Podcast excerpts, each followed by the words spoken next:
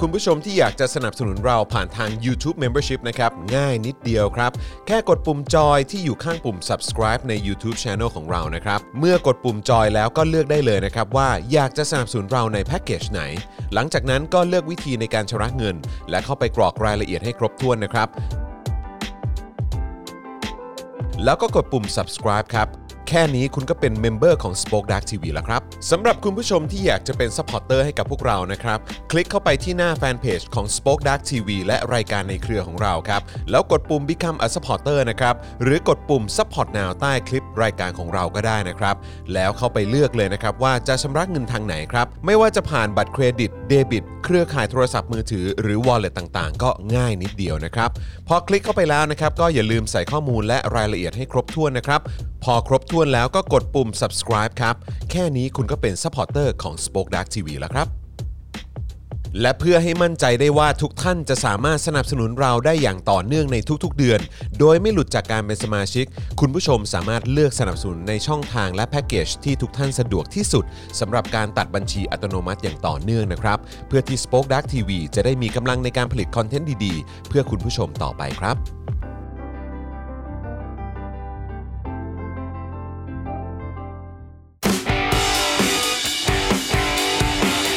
Daily Topics ประจำวันที่ 20 มกราคม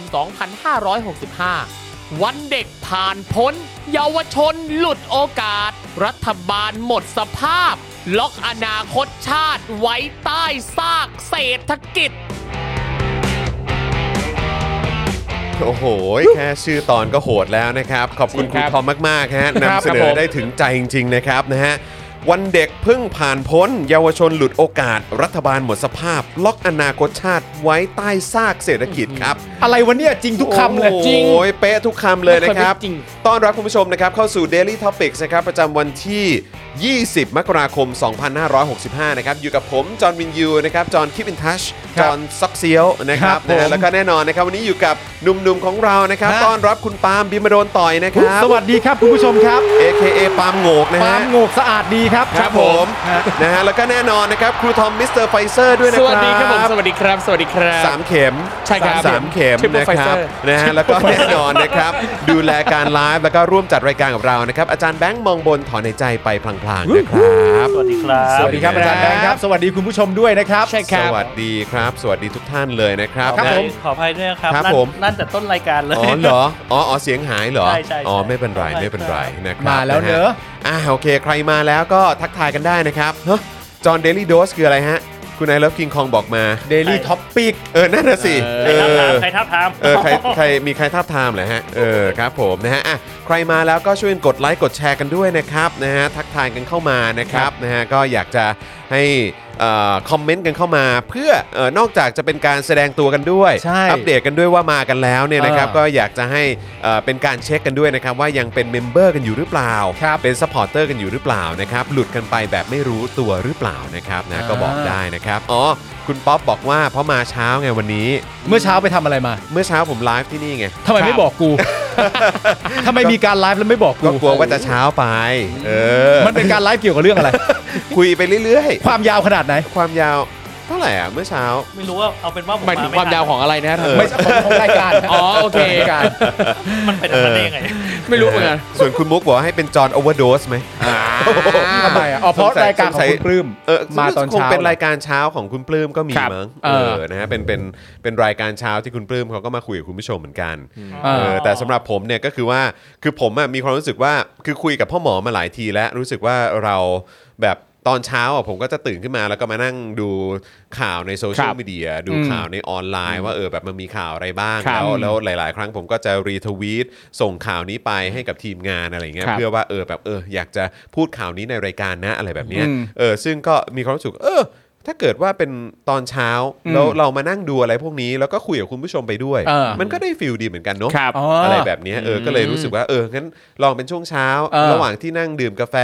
แล้วก็ไถดูข่าวไปเรื่อยๆ อะไรแบบเนี้ย อืม เออ ช่วงนี้ก็มาไลฟ์คุยกับคุณผู้ชมไหม อ๋ออ อะไรอย่างเงี้ย เออ นะครับ พี่ ซึ่งก็ ดำพี่ดำส่งมาแล้วครับ ครัเมื่อบ เช้าไลฟ์ประมาณ 1 ชั่วโมง โอ้หนึ่งชั่วโมงด้วย หนึ่งชั่วโมงเลยเหรอ ขอบคุณครับพี่ดำครับเออ หนึ่งชั่วโมงที่มึงคุยกับคุณผู้ชมแล้วไม่มีกูอยู่เนี่ย กูไม่รู้ อันนี้ กู เป็น ก็เกรงใจ อันนี้ มั เป็น เช้า เป็นโปรเจกต์ที่มึงคิดไว้ในหัวอยู่นานหรือยัง เออเพิ่งเพิ่งวันสองวันนี้เอง วันสองวัน ครับ เราไม่รู้เรื่องเลยนะ ถือว่าคือวัน เราไม่ สองวันนี่ รู้ คือเรื่องเลยเนอะ มีการวางแผนล่วงหน้า ไม่ ไว้ ว่า วันสองวันนี่ เดี๋ยว 48 ชั่วโมงนะฮะ ใช่ อย่าเพิ่งพูดอย่าเพิ่งพูดอย่าเพิ่งพูดมันนานนะ ใช่นานนาน แล้วเราก็มาจัดรายการกันแทบทุกวัน จริง แล้วคืออย่างเราเอาจริงนะรู้ เออ ล่วงหน้าแค่ 5 นาทีเราก็มาถึงได้ ใช อะ ่ ห้านาทีบอกก็มาแล้ว ห้นทีบอก จริงเปล่า อั อันเนี้ยสอง ก็ วัน จะมา จริงเปล่า โอ้โหผมบอก จริงเปล่า อืม จริงเปล่า โอ้โห ผมบอกเลยผมอยู่แถวนี้ เอาเอางี้แล้วกันเดี๋ยวคือคือไม่ต้องมาตรงนี้ก็ได้ เดี๋ยว เออ ผมอ่ะส่งลิงก์ไปให้ ถ้า เออ สนใจอ่ะก็เข้ามาแจมได้ เอ เอ อ อเอางี้ดีกว่า เอา ดู งี้ นะ ดีกว่า การใช้คำว่าถ้าสนใจก็มาแจมได้แปลว่าเออมึงจะมาก็ได้ไม่มาก็ได้แปลว่าไม่ได้มีความสำคัญอะไรขนาดนั้น อันนี้อันนี้มันเป็น เอ้ย ลัก น้อยใจน้อยใจ มันเป็นลักษณะของคนที่แก้ตัว อ่า แก้ตัวหลังจากมัน จริง เกิดเหตุการณ์ขึ้นไปแล้วมันก็พยายามจะแบบ เออ เฮ้ยมันไม่ใช่อย่างนั้นนั่น เอ นี่ เอ อ อเออกูเลิกจัดแล้วก็ได้เออ โอ้ยยืดนี่น้อยใจแรงซะด้วย เขาเรียกว่าสู้กลับสู้ก แล้ ลั วแล้วมีคุณผู้ชมเข้ามาดูไหม คุณผู้ชมมีมีมีมี แล้วคุณผู้ชมสนุกสนานกับคอนเทนต์เมื่อเช้าไหมฮะ อันนี้ต้องถามคุณผู้ชม คุณผู้ชม เออ สนุกสนานกับคอนเทนต์เมื่อเช้าไหมครับที่ เออ คุณจรใช้เวลาในปกติในการจะนั่งไถ่ายฟีดแล้วก็อัปเดต เออ ข่าวว่าวันนี้เอ่อจะมีข่าวอะไรที่จะนำเสนอเข้าสู่กรุ๊ปบ้างเพื่อเวลาตอนเย็น ก็เลยเปลี่ยนรูปแบบเป็นนั่งจิบกาแฟแล้วก็พูดคุย ครับ กับคุณผู้ชม นี่ เลยดีกว่า คุณคุณ อ่า โรโบบอกว่าแบบนี้เรียกหนอแหนใช่ไหม หน อแหน เนาะเนี่ย ไม่ใช่หนอแหนที่ไอจอนด้วย ครับ หนอแหนที่กูเนี่ย ใช่เนาะแฮนเนาะแฮน เออ นะ เราเห็ ฮะ น แต่ว่า เราเห็น แต่ว่าก็คือคือเมื่อเช้าก็ต้องขออภัยคือผมอ่ะก็ก็คือคนเดียวเลยไง อ่า ก็คือมีมีกล้องตั้งอยู่ตรงด้านหน้า แล้วผมก็พยายามจะแบบทีแรกก็กะจะแชร์เหมือนแชร์แชร์หน้าจอให้คุณผู้ชมดูว่าเออแบบเนี้ยเออเห็นข่าวนี้น่าสนใจอ่ะเรามา อ่า คุยเรื่องนี้กัน สรุปพัง โอเค เรากดกดไป แล้วไม่ขึ้น ครับ ก็เลยพูดแบบแห้งๆไปอ่ะเออก็ อ่า ก็เกรงใจคุณผู้ชมเหมือนกันกลัว ครับ คุณผู้ชมจะเบื่อ ไม่เป็นไร เออ ถือเป็นการอัปเดต นะครับ ยามเช้า นี่ นะฮะ ตอนที่คุณจัดรายการคนเดียวเลยเหรอ ใช่ นั่นแปล ฮะ ว่าอาจารย์แบงก์ก็ไม่ได้มาเหรอ ใช่ ดูดิอาจารย์แบงก์ โอ้โห ดูดิ เออกูเลิกจัดแล้ว อาจารย์ไปบอกดีแล้วให้กูอยู่กับลูกก่อน จัดจัดจัดจัดจัด จากดูจากทรงแล้ว เออ ได้ ไม่ ครับ ทำไม ผ ก็กูไม่ได้ว่า ทำไมสสำเนียงกูมันดูตำหนิเหรอใช่เอาเหรอโอ้ยไม่รู้ตัวหเลมือน ย กู นะ กูทำผิดมาก เออแล้วเมื่อสักครู่นี้นะครับ ครับ เห็นคุณจันเอ๋ยจันเจ้านะครับ ก็ ครับ เข้ามาดูทั้งเช้าทั้งเย็นนะฮะบอกว่าเมื่อเช้าเนี่ยมีบอกรักมีหอมแก้มกันด้วยคืออะไรอ่ะ ตอนไหน ทำไม นะคุณบอก คุณจันเอ๋ยจันเจ้าบอกว่ามีมีบอกรักมีหอมแก้มกันด้วยเมื่อเช้าคือที่ไหนอ่ะ ม่มี จอน ตอนไหนไม่มีครับ จัดรายการ ไม่รู้ ตอนเช้า อะ มึงบอกรักแล้วหอมแก้มอะไรกัน เดี๋ยว ไม่ เดี๋ยว มี คุณจอนคุณลั่นหรือเปล่า เดี๋ยวก่อน คุณคุณมือยังไม่นิ่งนะ เออ ลั่นหรือเปล่า จริงเหรอ ไม่มี ไม่มี จริงเปล่ากดไลฟ์เราไม่รู้ตัวหรือเปล่าเอา ไม่มี ดี แสดงว่ามึงคิดว่ามีคนทักว่าหล่อด้วย มีคนทักมึงว่าหล่อด้วยตอนเช้า อ๋อจริงเหรอฮะอ๋อ อะไรวะเนี่ย ๆเฮ้ย โอ้โห เกือบแล้ว ช่วย เกือบใช่ ช่วย แล้ว ช่วยช่วยเม้นขยี้ขยี้กันได้นะฮะ เกือบใช่ เม้น แล้ว ขยี้ข เกือบใช่ ยี้กันได้ ผมจะได้อ่านทัน เออครับ นี่คุณจันเอ๋ยจันเจ้าคอนเฟิร์มว่ามีมีมี มี คุณ ตอนไหน โรโบสควอชก็บอกมี คุณก้อยฟิชก็บอกมีทุกคนบอกมีอ่ะ ตอนไหน มึงจัดรายการตอนเช้า ไม่มี ที่กูไม่รู้แล้วมีคนมาชมว่ามึงหล่อรวมถึง นี่ มีการ นี่ บอกรักหอมแก้มกันด้วย ผู้ชมขอหอมแก้มเมื่อเช้านี่ อ๋อ คุณ คุณผู้ชม อ๋ออ อ โอเค ผม ผมนึกว่าแบบมีใครมาแบบอะไรอย่างงี้ไม่มีไง เอาแล้วณเาแล้ว ตอนเนี้ยสิ่งที่กูสงสัยที่สุดคืออะไรรู้ป่ะ อะไร ที่กูสงสัยจริง ๆ เลยอะกูโกรธเฮียอะไร ตอนเนี้ยกูเริ่มสงสัยแล้วกูโกรธเฮียอะไร เออ อ๋อ ตอนท้ายไลฟ์เหรอครับอ่าโอเค โอเค อ๋อ เดี๋ยวเดี๋ยวผมขอไปดูย้อนแป๊บหนึ่งนะฮะ อ๋อ เออ นะฮะ อ้าว มีคนบอกว่านั่นด้วย นั่น นั่น นั่น นั่นเอาแล้วเอาแล้ว นั่นนั่น แม่ง ตอนไหน ดู วะ แลกันมาตั้งแต่เด็ก ครับ พอโตขึ้นมามาจัดรายการคนเดียว เออ แล้วมาหอมกงหอมแก้มกัน จริง มึงนี่นะ เออ คนอย่างมึงนี่นะ อะไรวะ เออ อ้าวคุณผู้ชมครับ เราเดี๋ยวเราจะมาดูหัวข้อข่าวกันนะครับ ได้ แต่ว่า ครับ อย่างที่บอกไปครับคุณผู้ชมวันนี้เริ่มต้นรายการมานะครับ อย่าลืมเติมพลังให้กับพวกเราด้วยนะครับ ยิ่ง ใช่แล้ว ยิ่งถ้าเกิดว่าโอ้โหแบบหล่อพลังชีวิตเราขึ้นแบบพ ใช่ รวดๆ ครับผม เนี่ยก็เอ่อจะได้ไม่ต้องลุ้นไง ถูกต้อง ว่าเขาเรียกว่าอะไรนะเอ่อเพลงเพลย์ลิสต์วันนี้จะเป็นเพลงอะไร เออ เออนะครับคือถ้ามาแบบพรวดๆเราก็เอ้ยอย่างนี้สบายเราลุยข่าวกันแบบยาวๆ คือถ้ามันพรวดแล้วเนี่ย เออ ก็ไม่ต้องเปิดเพลง อ่าใช่ใช่ใช่นะครับนะเพราะฉะนั้นคุณผู้ชมก็เอ่อเติมพลังเข้ามาได้นะครับ ทางบัญชีกสิกรไทยครับ 0698 975 539 หรือสแกน QR Code ก็ได้นะครับนะฮะแล้วก็นอกจากนี้อย่างที่บอกไปครับนะฮะเดี๋ยวมาดูยอดเอ่อรายเดือนกันหน่อยดีกว่า เอาซะหน่อยมา ฮหลอดพลังรายเดือนของเราหวบลงไปอีกเท่าไหร่ต่ำกว่าหมื่นหนึ่งพันหรือยัง โอ้ย นะครับ นิดนึงฮะ ตอนนี้เป็น 11,600 แล้วนะฮะ อุ๊ย เมื่อวานยังเป็น 11,700 อยู่เลย อุ้ย นะครับดรอปลงมาอีกแล้วคุณผู้ชม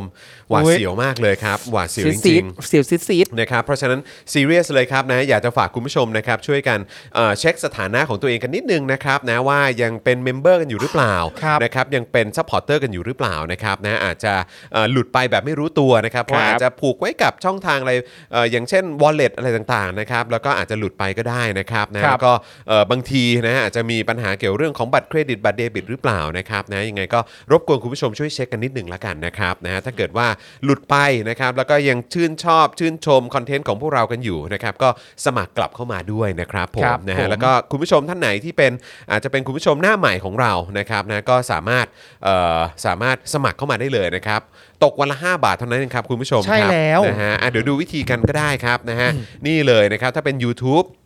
ในช่องคอมเมนต์ตอนนี้ก็มีแถบสีฟ้ายาวๆอยู่ก็กดตรงนั้นได้นะครับ หรือกดที่ปุ่มจอย หรือปุ่มสมัครเอ่อข้างปุ่ม subscribe ที่ขึ้นอยู่บนหน้าจอแบบเมื่อสักครู่นี้นะครับ แล้วก็ไปเลือกแพ็กเกจในการสนับสนุนกันได้นะครับ ซึ่งใน YouTube มีหลากหลายแพ็กเกจนะครับ ที่คุณผู้ชมเลือกได้เลยว่าอยากจะสนับสนุนเราเดือนละเท่าไหร่นะครับแต่แพ็กเกจเริ่มต้นเนี่ยอยู่ที่เดือนละ 150 บาทนะครับซึ่งก็ตกวันละ 5 บาทเท่านั้นเองนะครับนะฮะถ้าคุณผู้ชมเอ่อสะดวกใจนะครับอยากจะสนับเอ่อสนับสนุนเราเดือนละเอ่อ150 บาท ตกวันละ 5 บาทเนี่ยก็เลือกเข้าไปได้เลยครับ หรือ ครั ถ้า บ มากกว่านั้นก็เอาที่คุณผู้ชมสะดวกเลยนะครับ ครับผม นะฮะแล้วก็กดเข้าไปปุ๊บกรอกรายละเอียดครบถ้วน กดยืนยันก็เป็นเมมเบอร์แล้วนะครับ ครับ นะซึ่งก็มีลูกเล่นเยอะครับนะก็จะมีทั้งแบบแบชบอกด้วยว่าคุณเป็นเมมเบอร์ของเรา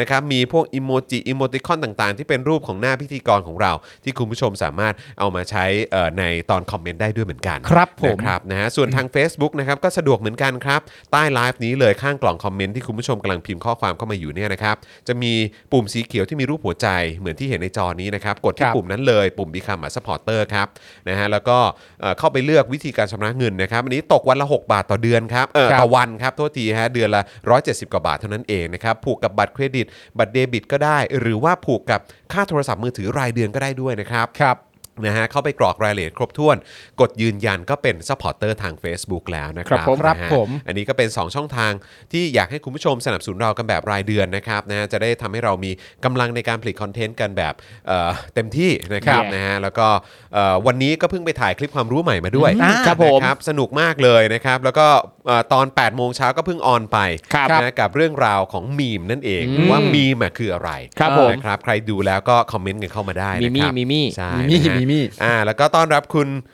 กูใช่ไหมกูจีหรือเปล่าฮะ Guji เออนะครับเป็น new member ของเราด้วยนะ เอ๊ะ ค ส รั วัสดีครับ ต้อนรับนะครับ สวัสดี ใช่แล้ว นะครับนะฮะอ่ะโอเคนะครับนะฮะแล้วก็อย่าลืมนะครับคุณผู้ชม คุณผู้ชมสามารถสนับสนุนพวกเราผ่านทางเอ่อบัญชีกสิกรไทยได้ ครับ เลย ผม นะครับ 0698975539 หรือสแกน QR Code กันได้เลยนะครับนะฮะเติม ครั พ บ ลัง ผ กัน ม เข้ามาตั้งแต่ต้นได้เลยนะครับคุณผู้ชมครับนะฮะแล้วก็นอกจากนี้ก็อย่าลืมไปช้อปปิ้งกันได้ที่ Spoke Dark Store ด้วยนะครับ ครับ ณผู้ช ผม ครับเดี๋ยวอาจารย์แบงค์จะขึ้นลายเสื้อต่างๆ ให้คุณผู้ชมดูกันนะครับ ครับ ระหว่างที่เราดูหัวข้อข่าวกันด้วยละกันนะครับ วันนี้นะครับก็เอ่อหัวข้อข่าวที่จะคุยกันนะครับ ก็จะมีประเด็น พลังประชารัฐแตกโพละนะฮะ ครับ ลงมติขับ 21 สสกวนธรรมนัตครับ โอ้ ซึ่งก็น่าสนใจ เพราะว่าเมื่อเช้านี้ก็ดูแบบพวกพาดหัวข่าวหนังสือพิมพ์ ครับ เอ่อหัวใหญ่ๆเนี่ย อืม เออก็ใช้คำว่าแตกโพละแตกโพละกัน ใช่ กันเพียบเลยนะครับ ใช่ คือโดยไม่ได้นัดหมายหรือว่าอะไรผมก็ไม่เข้าใจเหมือนกัน หรือมีใครส่งไป มัน ให้ ได้รับบรีฟแตก เอ โพล อเออคือแตกโพลกันหมดเลยว่ะ แตกโพลทุกคนแตกโพล รู้สึกว่าจะมี แตกโพล ไทยรัฐแล้วก็ข่าวสด ครั ใช้ บ แตกโพลเหมือนกัน อืม ลอง ซึ่ง ลอ ผ ง มก็ เช็ แบ ค บ กรุ๊ปไลน์ไหมว่า เออไม่รู้ รบกวน อืม เออหรือว่า พี่ๆ เออว่ะ สื่ใช้คำว่าแตก เออ โพ หรือว่ามี คบ การส่ง อืม เป็นแบบ press release press release หรือเปล่าเออ เอ่อ ก็ไม่รู้เหมือนกัน คุณมุกครับ ครับ คุณมุก เล่าให้ได้ไหมฮะ คุณมุกเล่าให้ได้ไหม เอ ฮะ อ แตก ครับ โพล ผ นี่มันมาจากไหนครับ ฮะเออนะฮะ มีเจ้าไหนใช้แตกปริสไหมครับ แตกปริสเลยแหละฮะ เออครับผมส่องวิสัยทัศน์หลังอุตตมะและสนธิรัตน์นะครับ เปิดตัวพักสร้างอนาคตไทย ลั่นไม่ชงชื่อประยุทธ์เป็นนายกนะค โอ้ย รับ เท่จังเลยว่ะเฮ้ย อ่า เอ้ย เออเท่จังเลยว่ะ อย่าให้เห็น เดี๋ยวดูกันเดี๋ยวดูกันนะครับ อันนี้ประเด็นนี้ก็เดี๋ยวอยากฟังความเห็นของครูทอมด้วยเหมือนกัน ครับ นะครับ สวทช ครับประกาศไม่เปิดรับสมัครโครงการพัฒนาอัจฉริยภาพ ทางวิทยาศาสตร์และเทคโนโลยี โอ้ สำหรับเด็กและเยาวชนรุ่นที่ 25 นะครับ ตาย เพราะ แล้ว งบประมาณไม่เพียงพอ ชัดเจน อ้าว งบประมาณไม่เพียงพอ บประมาณไม่เพียงพอ ปัญหาอยู่ที่เงินเหรอวะเนี่ย นั่นน่ะสิเอออนะครับนะฮะซึ่งอืมคือ ก็ไม่รู้เหมือนกันฮะคือ ครับ คือผมก็เห็นที่ครูทอมคอมเมนต์นะ บาง ครับ ทีแบบว่าเดี๋ยวคนก็จะมาบอกว่าเอ้ยมันเงิน คนละส่วนงบประมาณคนละส่วนกันอย่าอย่า ใช่ อย่าแบบ แน่ ย่า ๆต้องมีคนมาพูดแบบนี้แน่ เออเหมือนฟิลแบบอารมณ์ว่าอย่าอย่าเอามาทำให้เป็นดรา เอ ม่า อ ได้ไหมอะไร ใช่ แบบเนี้ยนะครับ แต่คือแม้ว่ามันจะเป็นงบประมาณคนละส่วนกัน ครับ แต่ไอ้คนที่อนุมัติงบประมาณหรือคนที่ดูแลภาพรวมทั้งหมดเนี่ย ครับ มันก็ควรจะแยกแยะได้ ใช่ครับ นะครับนะฮะแล้วก็มันก็เป็นการบ่งบอกเลยแหละว่า คนที่คนที่มีอำนาจใน ครับ ด้านนี้เนี่ยให้ความสำคัญกับเรื่องอะไรกันแน่ ใช่ครับ นะครับ คือจริงๆเอ่อก่อนหน้าเนี้เราก็จะเห็นว่าหลายครั้งนะครับ ที่หน่วยงานต่างๆเนี่ยจะออกมาทำนองว่าให้ความสำคัญกับวิทยาศาสตร์ เออ มากกว่าฝั่งสายศิลป์นะมากกว่าพวกเรียนสังคมศาสตร์มนุษยศาสตร์ ใช่ แต่ตรงเนี้ยพอเกิดกรณีนี้ขึ้นนั่นแปลว่าจริง ๆ แล้วเนี่ยอีข้างบนเนี่ยไม่ได้เห็นหัวแก่ระบบการศึกษา ไม่ได้เห็นหัวกับการพัฒนาคนในประเทศเลย ด้าน ไม่ว่าจะเป็นสายวิสัยศิลป์ด้านใด ๆ ก็ตาม ใช่ อะไรที่จะเป็นการพัฒนาคนน่ะอีนี่พร้อมเบรก ใช่ ใช่ ซึ่ง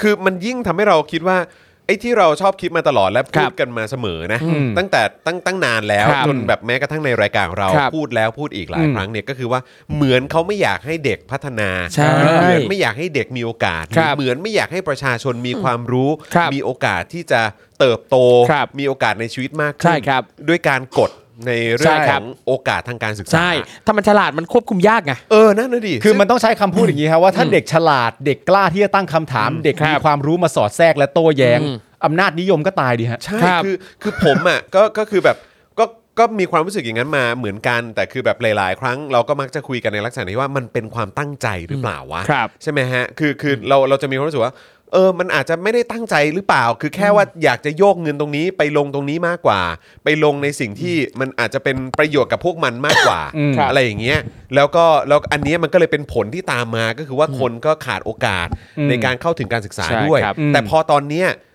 ยิ่งนานวันไปอ่ะยิ่งเป็นการตอกย้ำว่าไอ้เฮียแม่งตั้งใจจริง ใช่ ๆ เพื่อไม่ให้คนมีความรู้เพื่อให้ อืม คนแบบโง่หรือว่าอะไร ใช่ อย่างนี้หรือเปล่า ครับ เข้าใจว่ามันยิ่งเป็นการตอกย้ำมากขึ้นทุกวันว่าไอ้เฮียที่ที่คิดไว้อ่ะคือแม่งไม่ได้เกินจริงเลยว่ะ ใช่ครับ ไม่แต่ทุกเรื่องพวกนี้มันสุดจะทนจริง ๆ นะ ทั้งทั้งที่ในความเป็นจริงแล้วเนี่ยใครในประเทศไหนก็รู้อะ ครับ ว่าถ้าเราติดอาวุธทางความรู้ให้กับเด็กอะ อืม ครับ และเด็กพวกเนี้ยเวลาโตไปอะแล้วประเทศมันพร้อมที่จะพัฒนาชีวิตตัวเอง อืม และครอบครัวอะ ครับ เขาก็ไม่ไปไหนไง อืม เขาก็อยู่พัฒนาประเทศและประเทศ ครับ ก็จะพัฒนา ใช่ ครับ แต่เอาณปัจจุบันที่มีความรู้สึกว่า อืม อย่าให้มึงรีบโตหรือเก่งหรือฉลาดตอนนี้เลย เพราะว่ากูจะคุมยาก ครับ มันเป็นการขัดขวางไม่ให้สิ่งที่ผมบอกในช่วงต้นมันเกิดขึ้นนะครับ แต่มึงก็ยอมที่จะทำอะ เออ ครับ สุดจริงๆนะ ใช่ ใช่ ไอ้เหี้ย เหมือนรัฐรัฐบาลชุดนี้เกรงกลัวคำขวัญปีหนึ่งที่ว่าเด็กฉลาดชาติเจริญอะ เออ ใช่ จริงจริงฮะ อยากให้ชาติเจริญ ครับ โดยเด็กไม่ต้องฉลาด ใช่ มาก เออทำได้ไหม ไม่แล้วพอยคือภายใต้พวกมึงเนี่ยเหรอ เออ มันจะเจริญยังไงอ่ะ ภายใต้พวกมึงเนี่ยต่อให้ฉลาดก็เจริญยาก เออ จริง ๆ เพราะว่าภายใต้พวกมึงเนี่ยแปดปีที่ผ่านมา ครับ ประเทศชิบหายฮะ ใช่ ไม่มีไม่มีด้านไหนเลยที่เจริญยกเว้น อาจจะพวกมึงอ่ะ ครับ ใช่ พวกมึงเท่านั้นน่ะ ภายใต้ แต่ที่แน่ๆ พ โด วกมึ ย งอะ รวมสังคมไม่ได้เจริญขึ้นอ่ะ ใช่ ภายใต้พวกมึงถ้าเด็กฉลาดเขาอยากจะเจริญเนี่ย อืม เขาก็เลือกสถานที่ได้ถูกไหม ใช่ เขาก็ไปเลือกสถานที่เจริญที่มันเจริญแน่ๆดีก ครั ว่า บผม ใช่อืมนะครับนะฮะจับตาการเตรียมเข้าทลายนะครับนะฮะห้องเย็นบริษัทใหญ่สงขลานะครับ กักตุนหมูกว่า 2 0 0 0 0กิโลกรัมครับ สงขลาเหรอ ครับผม สงขลานี่เพิ่งมีการเลือกตั้งเลยปะ เออว่ะ เออ ใช่ ซึ่ง นะครับ ใครชนะอะ ซึ่งไม่เกี่ยว เกี่ยกัวบไหมเอเรื่องนี้ อด้านปศุสัตว์นะครับ เตือนยกกาดทั่วประเทศครับ เฝ้าระวังการระบาดในสัตว์ช่วงตรุษจีนนะครับ ครับ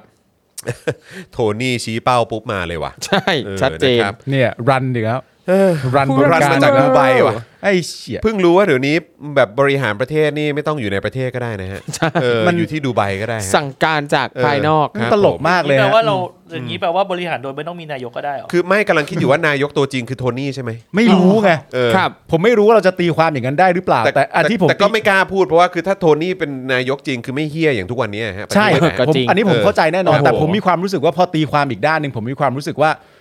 ใครก็ตามที่พิที่ถืออำนาจรัฐอยู่นะตอนนี้ ครับ แล้วชอบทำตัวเหมือนว่าเกลียดโทนี่อ่ะ ครับ จริง ๆ แล้วแม่งแอปกูเริ่มตีความ จริง นะจริง ๆ แล้วแม่งแอปเพราะถ้าเกลียดจริงเนี่ยมันต้องเกลียดอย่างมีเหตุผล เออ เกลีย ค ด รับ เพราะมึงเป็นคนเลว เออเออ เกลียดเพราะมึงเป็นอะไรก็ตามที่ ครับ เป็นภัยต่อความมั่นคงของ ครับ ชาติ หรืออะไรต่างๆนานาก็ว่าไป เออ ครับ เออ แต่ถ้ามึงไม่เกลียดเขาอย่างนั้นน่ะ เออ มันก็แปลว่าเขาไม่ใช่คนอย่างนั้นด้วยหรือเปล่า ครับ มึงแอปนะเราน่ะ เออแล้วก็อีกอย่างผมว่านะเผลอๆอ่ะไอ้เฮียตู่เนี่ย ครับ ก็คงอยากให้โทนี่อ่ะ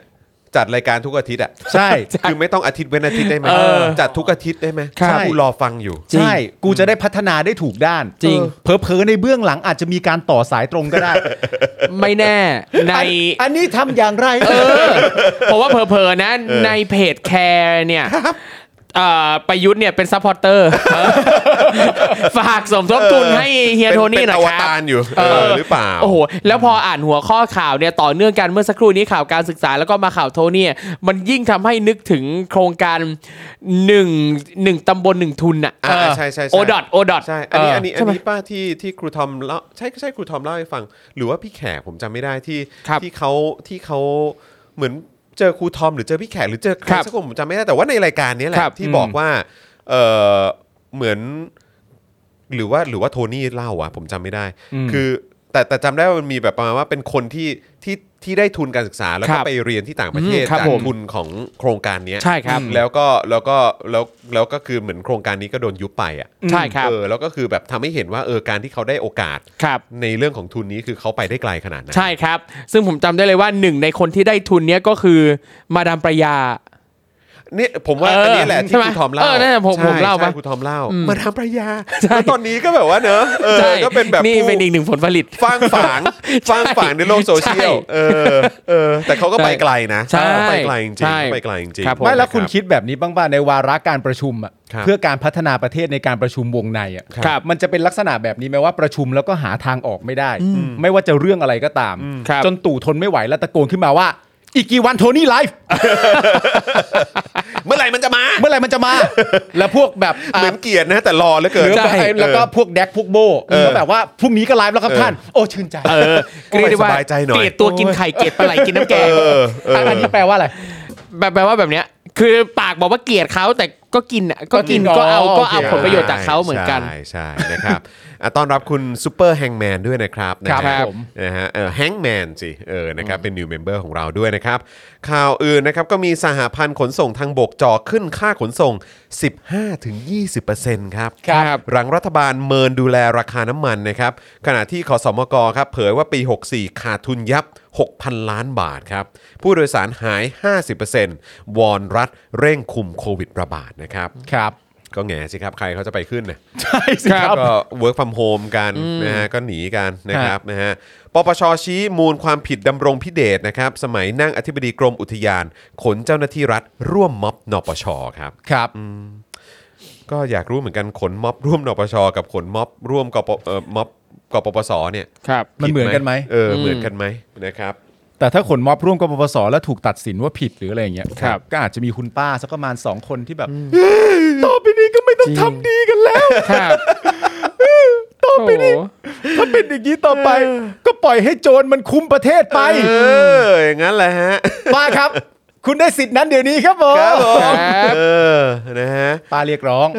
นะฮะ อืมไปเรียบร้อย อ่ะคุณผู้ชมครับได้ฟังหัวข้อข่าวของเรากันไปแล้วนะครับ ก่อนที่จะเข้าเนื้อหาข่าวก็อยากเชิญชวนคุณผู้ชม เติมพลังให้กับเราด้านล่างนี้กันหน่อยดีกว่าครับนะฮะ อืมครับ ญชีกสิกรไทยครับ0698975539 หรือสแกน QR Code ก็ได้นะครับ มา ครับ เติมพลังให้เราก่อนเข้าเนื้อหาข่าวกันนะครับ จะได้ไหลกันยาวๆนะครับนะฮะก่อนจะเบรกกันอีกทีหนึ่งนะครับ เอาเรื่องคุณส้วมเพื่อนเราหน่อยหนึงได้ไหม เออใช่ใช่ใช่ ครับ ใช่ ผม ใช่ใช่ คือคุณส้วมไม่รู้คุณผู้ชมติดตามหรือเปล่าคือเรื่องคุณส้วมเรื่องเรื่องหนึ่งอะนะฮะคุณ ครับ ส้วมเป็นนักแสดงนะครับ ครับ เป็น ครับ ทั้งนักแสดงละครด้วย ภาพยนตร์ด้วยแล้วก็เอ่อโฆษณาด้วย ครับผมแล้วก็เป็นพิธีกรอยู่แบร์ไตด้วย เป็นพิธีกรด้วยนะครับ อ่า อย่างเช่นเอ่อภาพยนตร์ของเขาก็อย่างเช่นเรื่องเฟรนด์โซนอะไร ถูกพวกเนี้ย ต้อง นะครับ ผม คือ ส้วมสุขภัทร คุณพ่อของคุณส้วมเนี่ย ครับ เพิ่งโดนแก๊งคอเซ็นเตอร์หลอกไป โอ้แมน นะครับผมแล้วก็โดนหลอกไปด้วยจำนวนเงินถึงประมาณ ล้านสาม ล้านสามนะครับผมถูกถูกหลอกไปอะไรเงี้ย ด้วยด้วยคือเขาเขาคือหลอกในลักษณะ คือรูปแบบเป็นอย่างนี้ครับผมจะเล่าให้ฟัง เออ ซึ่งซึ่งมันซึ่งมันตลกมาก เออคืออยากอยากอยากให้แชร์ให้ฟังเพื่อเป็นเหมือนแบ ใช่ บเป็น ฮะ ข้อมูล หอนะ ให้คุณผู้ชม แล้ว ครับ จริง ๆ แล้วผมก็คุยกับคุณจรวันนี้ว่าผมต้องการจะพูดเรื่องนี้ซะหน่อยแล้วผมก็เพิ่งทราบจากคุณจรว่าคนในทีมงานเราก็โดนแบบนี้เช่นเดียวกัน ใช่ใช่ ครับ คือมันกำลังระบาดและผมสงสัยว่าไหนมึงบอกว่าเรามีตำรวจเก่งๆ เยอะแยะมากมาย ใช่ ทำไมยังปล่อยให้เรื่องนี้ แล้ววันนี้ผมก็ดูในฟีด Facebook ไอ้เขาเรียกว่าอะไรนะ กระทรวงดีอี ใช่ เออ ก็แบบว่าพวกมึงทำที่อะไรกันอยู่ อืม ใช่ไหมฮะไอ้พวกตำรวจอะไร เขาเรียกว่าอะไรปอปอทใช่ไหม ใช่ ไอ้พวกตำ ครับ ตำรวจเอ่อดิจิทัลอะ ใช่ เออ ใช่ ที่แบบว่าไปจับน้องไข่ ไข่เน่า ครั ไป บ จับ ผม อะไรต่างๆ คือพวกมึงเป็นพวกมึงพวกมึงโชว์โชว์ความเก๋ามึงหน่อย ครับ ดิ พวกมึงโชว์ความเก่า พวกมึง เออ โชว์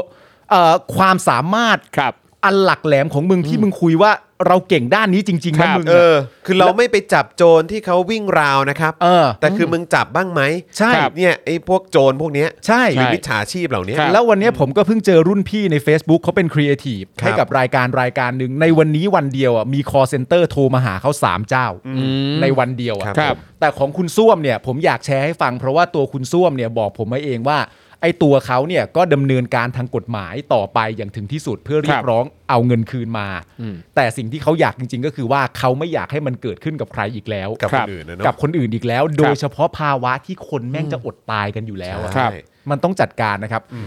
รูปแบบของคุณส้วมเนี่ย ที่โดน เอ่อที่โดนเนี่ยนะถ้าที่คุณพ่อคุณส้วม ครับ โดนเนี่ย ครับ มันเริ่มต้นมาจากว่ามีการโทรเข้ามาหา และอ้างตัวว่าเป็นบริษัทประกันบริษัทหนึ่ง ซึ่งเป็นบริษัทประกันบริษัทใหญ่ แล้วก็บอกคุณส้วมว่าเอ้ยบอกพ่อคุณส้วมว่า พ่อคุณส้วมเนี่ยได้ทำประกันโควิดไว้ อืม เป็นจำนวนเงินเท่านี้เท่านี้เท่านี้ แล้วคุณพ่อคุณส้วมเนี่ยติดโควิด ครับ จะได้เบี้ยประกัน 65,000 บาท อืม โดยประมาณ โทรมาบอกลักษณะประมาณแบบนี้ แต่ว่าสถานที่เกิดหรือสถานที่ทำประกันเนี่ยเขาบอกว่ามันเกิดขึ้นที่ภูเก็ต อืม เขาบอกว่าเกิดขึ้นที่ภูเก็ตนะครับ แล้วทีนี้เนี่ยพ่อของคุณส้วมเนี่ยก็เลยบอกว่าเขาไม่ได้ทำประกันโควิด ตัวเขาเองไม่ได้ทำประกันโควิด แล้วเขาไม่ได้ไปภูเก็ตมา 20 กว่าปีแล้ว อืม หลังจากนั้นเนี่ยตัวคนที่โทรมาเนี่ยไอ้พวกเฮียเนี่ยก็บอกว่าแต่ว่ารายชื่อที่ขึ้นอยู่ตรงเนี้ยมันตรงกัน อืม ไอ้คนที่โทรมาก็เลยถามพ่อคุณส้วมว่าขอเลขบัตรประชาชนหน่อย อืม คุณพ่อคุณส้วมก็ให้ไป fuck คุณพ่อคุณส้วมก็ให้เลขบัตรประชาชนไป เขาก็บอกว่าเทียบกันเสร็จเรียบร้อยเนี่ย ชื่อตรงนามสกุลตรง แต่เลขบัตรประชาชนเนี่ยไม่ตรง อืม แล้วเขาก็เลยบอกว่าถ้าอย่างเงี้ยพ่อคุณส้วมต้องแจ้งตำรวจ อืม ซึ่งต้องแจ้งที่สพภูเก็ต ครับผม พ่อคุณส้วมก็บอกว่าไม่มีเวลาไปหรอกครับ อืมอืม ทางไอตัวคอเซ็นเตอร์เฮียเนี่ยที่โทรมาเนี่ย ครับ ทำแบบไหนรู้ไหมบอกว่าเดี๋ยวจะโอนสายไปที่สพภูเก็ตให้เองเลย อืม พ่อคุณส้วมก็ตามไป ครับ ก็โทรตามไป เหตุการณ์ประหลาดมันเกิดขึ้นตรงนี้เลยฮะ เริ่มต้นเนี่ยเริ่มต้นจากเบี้ยประกันโควิด จากการทำประกัน พอโอนไปแล้วบอกว่าสอพอภูเก็ตคุยด้วยสอพอภูเก็ตบอกพ่อคุณส้วมว่า พ่อคุณสอพอภูเก็ตเนี่ยจับคนที่ค้ายาเสพติด และฟอกเงินได้ คนคนนั้นซัดทอดออกมา 10 คนหนึ่งในรายชื่อมีชื่อพ่อคุณส้วมด้วย อืม จากเริ่มต้นเป็นเบี้ยประกันโควิดนะ ครับ กลายมาเป็นว่าพ่อคุณส้วมเนี่ย เป็นคนค้ายาเสพติดและฟอกเงิน และไอ้แก๊งนั้นก็อ้างแบบปอปองงอ ครับ อ้างอะไรต่างๆนานาบาบาบลานั่นนู่นนี่อะไรต่างๆนานาว่าปอปองงอขอระงับเงิน และอายัดเงินในบัญชีของพ่อคุณส้วมทุกบัญชีเป็นเวลา 7 เดือน อืม แล้วก็ให้พ่อคุณส้วมเนี่ย เอาบัญชีใดบัญชีหนึ่งณตอนนี้เนี่ย ส่งมาก่อนเลยใน 3 วัน 5 วันให้ปปงตรวจสอบก่อนณตอนนี้ ครับ ก็ตามน้ำกันไปอย่างเงี้ย ก็ตามน้ำกันไปเรื่อยไปเรื่อยไปเรื่อยประมาณอย่างนี้ แล้วประเด็นก็คือว่ามีการส่งเอกสารผ่านทางไลน์มาให้ดู และเอกสารเป็นเอกสารตราครุฑด้วยนะ ครับ แต่ปลอมมา ครับ รวมทั้งการโทรมาเนี่ยมันเป็นการคอไลน์พ่อคุณส้วมก็เลยกดเข้าไปดูในในในโปรไฟล์อะไรต่างๆกันานาก็เป็นรูปเหมือนคนจากคนจากตำรวจจากที่ไหนไม่รู้แต่เขียนข้างหน้าว่าสพภูเก็ตอะ อืม ครับ แล้วก็เป็นเหมือนยืนเคารพธงชาติ หรือยืนฟังรับบรีฟอะไรต่างๆนานากันอยู่ตอนเช้าอ่ะ อย่างไรก็ดีมันก็มาจบที่ว่าคุณพ่อคุณส้วมอ่ะ เชื่ออแล้วก็โอนเงินไปให้กับกับบัญชี ครับ ซึ่งเป็นบัญชีม้า ครับ บัญชีม้าคือบัญชีปลอม ที่ใครก็ได้เปิดมาเหมือนเหมือนเหมือนอารมณ์แบบจ้างคนมาเปิดบัญชี เพื่อให้แก๊งนั้นมันโกงอีกทีหนึ่งอะไอ้ตัว ครับ นี้ก็เฮี้ยมาก ครับ ตัวนี้ก็เฮี้ยมาก แล้วก็เปิดบัญชีปั้งขึ้นมาเสร็จเรียบร้อย พ่อคุณส้วมก็โอนเงินเข้าไป 3 งวด ก็คือ 5 0 0 0 0 0 5 0 0 0 0และ 3 0 0 0 0 fuck รวมทั้งหมดก็ล้านสาม ครับ พอดีพอดี ที่ผมอยากจะบอกก็คือว่า ผมอยากจะเอ่อแนะนำวิธีการที่มันเกิดขึ้น ว่ามันเกิดขึ้นอย่างไร อันนี้ไม่ได้ดูถูกอะไรต่างๆนานาใครเลยนะครับ ด้วยความสัตย์จริง แต่ว่าผมมีความรู้สึกว่ารุ่นพวกเราอะมันน่าจะตังหงิดมาหลายขยักแหละ อืม แต่โดยมากที่ผมไปสืบทราบมาเนี่ย คนที่ถูกหลอกอะ เหยื่อ ครับ เหยื่อก็มักจะเป็นผู้สูงอายุเนี่ยแหละ ครับ และสิ่งที่คุณส้วมเขาแค้นใจมากก็คือว่า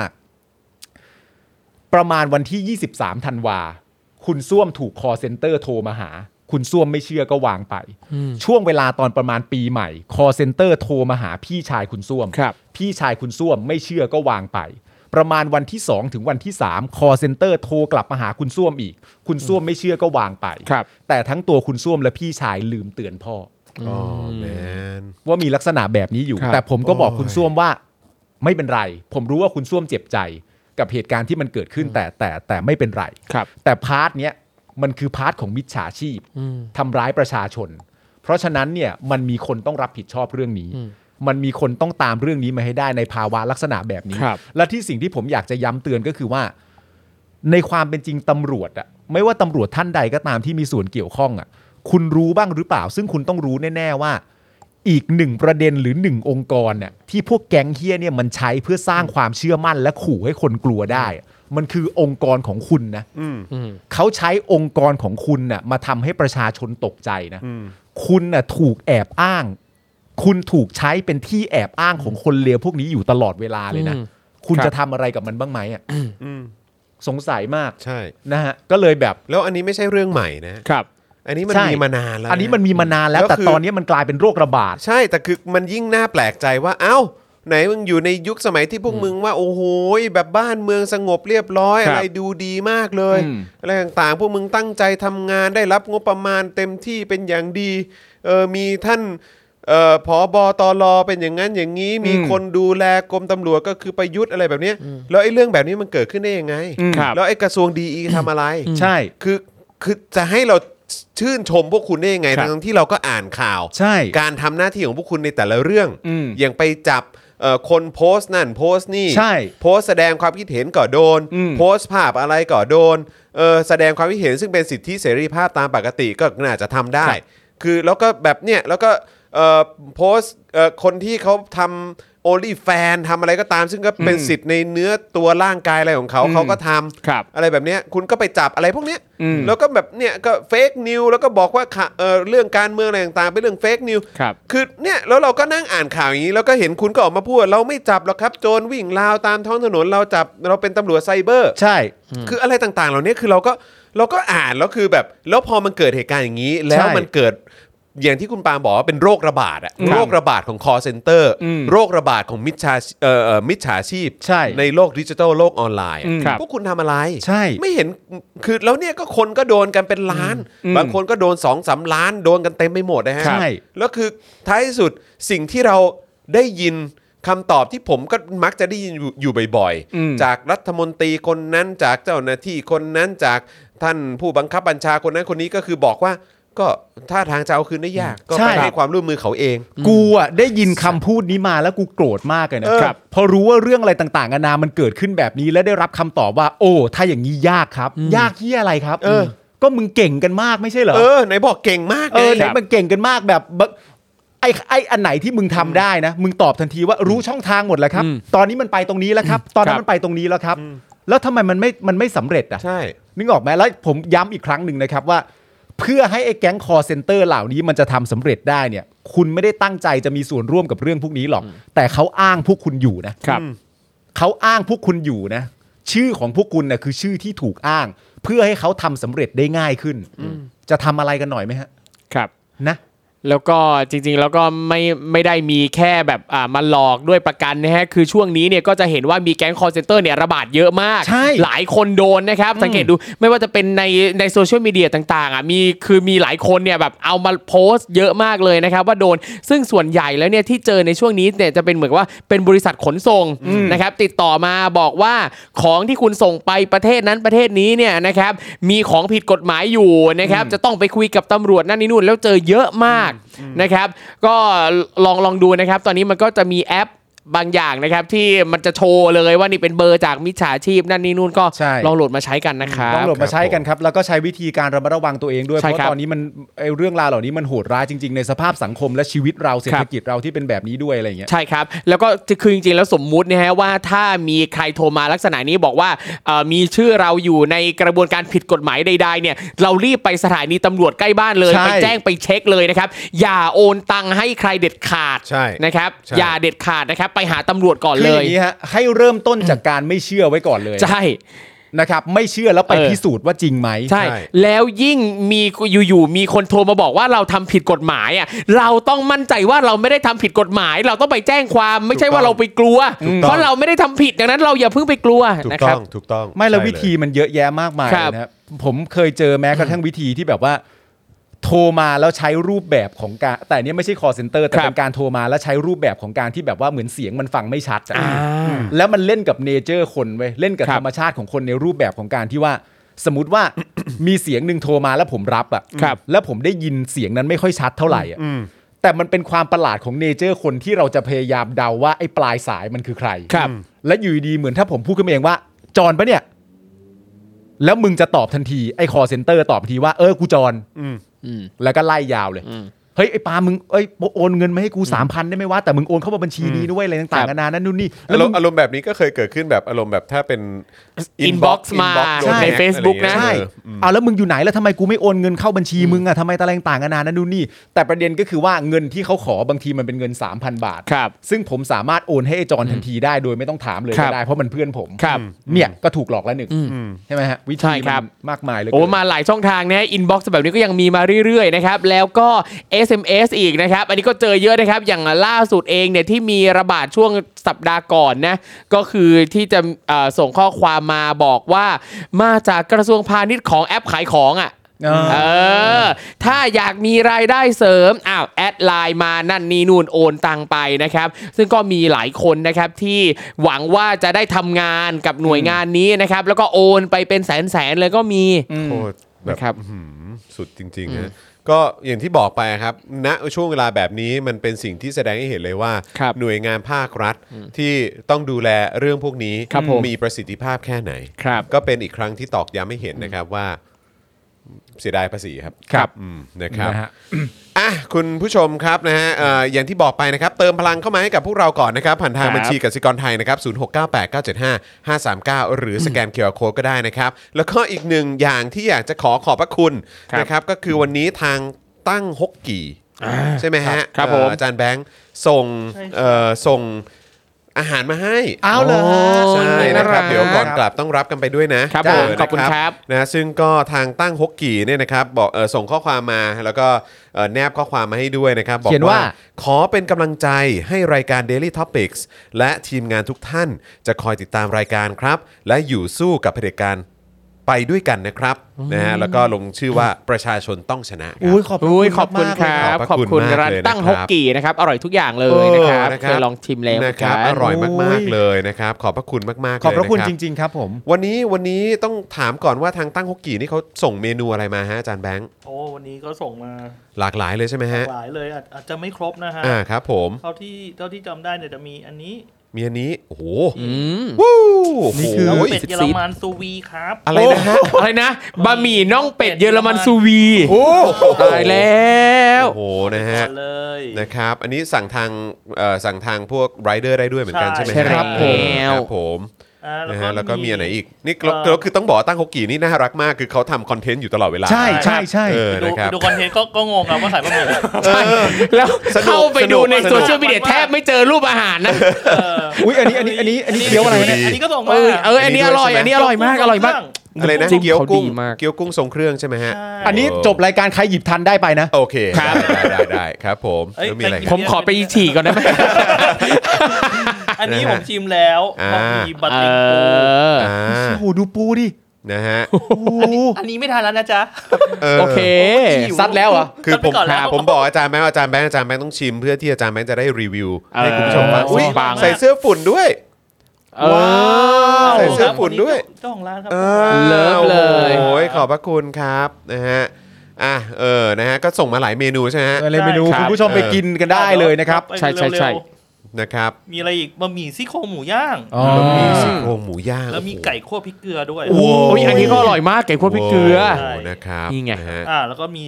เอ่อมีเนื้อตุ๋นเขาส่งมาแยกแยกกัน ครับ เป็นเป็นเหมือนเป็นกับข้าวอย่างเงี้ จัด ย หนักจัดเต็มมาก ไก่คั่ว เล พริกเกลือนี่เราก็ต้อง ไคั่วพริกเกลือ ยอ่า โอ้โหเราก็ต้องกิน กัน กับอะไรเย็นๆแล้วปะ เอออะไรเย็นๆฟองๆ เดี๋ยวอะ เออครับผ เกี๊ยว ม กุ้งเมื่อกี้ อ่า เออ เอ่อ ครับ ได้เลย ต้องแบ่ ใช่ ง ไหม กันคนละบ้าน เออ อืม ได้เลยเนาะ โอ้โห อุ้ยน่ากินมาก นะกินกับอะไรเย็น ขอบพระ ๆ คุณ ไอศกรีม ย่างยิ่ง สักสกู๊ปกับกับไก่ ว่าก็เห็นช่วงนี้เขาฮิตแบบกินไอติมราเมงกันอ่ะ เลยอ่ะไอติมราเมงอ๋อใส่ใส่ไอติม ใช่ ไปด้วย คือสั่ง ใช่ไหม ราเมงไปแล้วก็เอาไอติมมาใส่ในราเมงอีกที ซึ่ง เออเออ พอเห็นแล้วเราก็รู้สึกว่า มึงแยกกินปกติเถอะไม่ต้องดันทุลังทำอะไรแบบนั้นก็ได้ แต่มันอร่อยนะ เหรอพี่ลองแล้วเหรอ ลองแล้วลองแล้ว อ๋อ จริงเหรอ ไม่มันมันอร่อยใช่ คือเข้าใจว่าอร่อยแหละเออ ไม่ไม่มันอร่อยแต่มันอร่อยกว่าเหรอ มันได้อีกแบบนึงอ่ะ อ๋อเหรอฮะ คือมันเป็นการเปิดประสบการณ์ว่างั้น โอเค เหรอ คือ หาทำ เบื่อเบื่อๆลองสักทีนึงก็โอเค อ๋อโอเค โอเคโอเคดี๋ยว เบื่อ รา เบื่อลองสักทีแปลว่ามันก็ไม่ได้อร่อยจริงป่าววะพี่ ไม่แต่มันอร่อยไงแต่กินทุกวัน อ๋อ ก็ไม่ไหวเพราะว่า เออ เลี่ยน อ๋อโอเค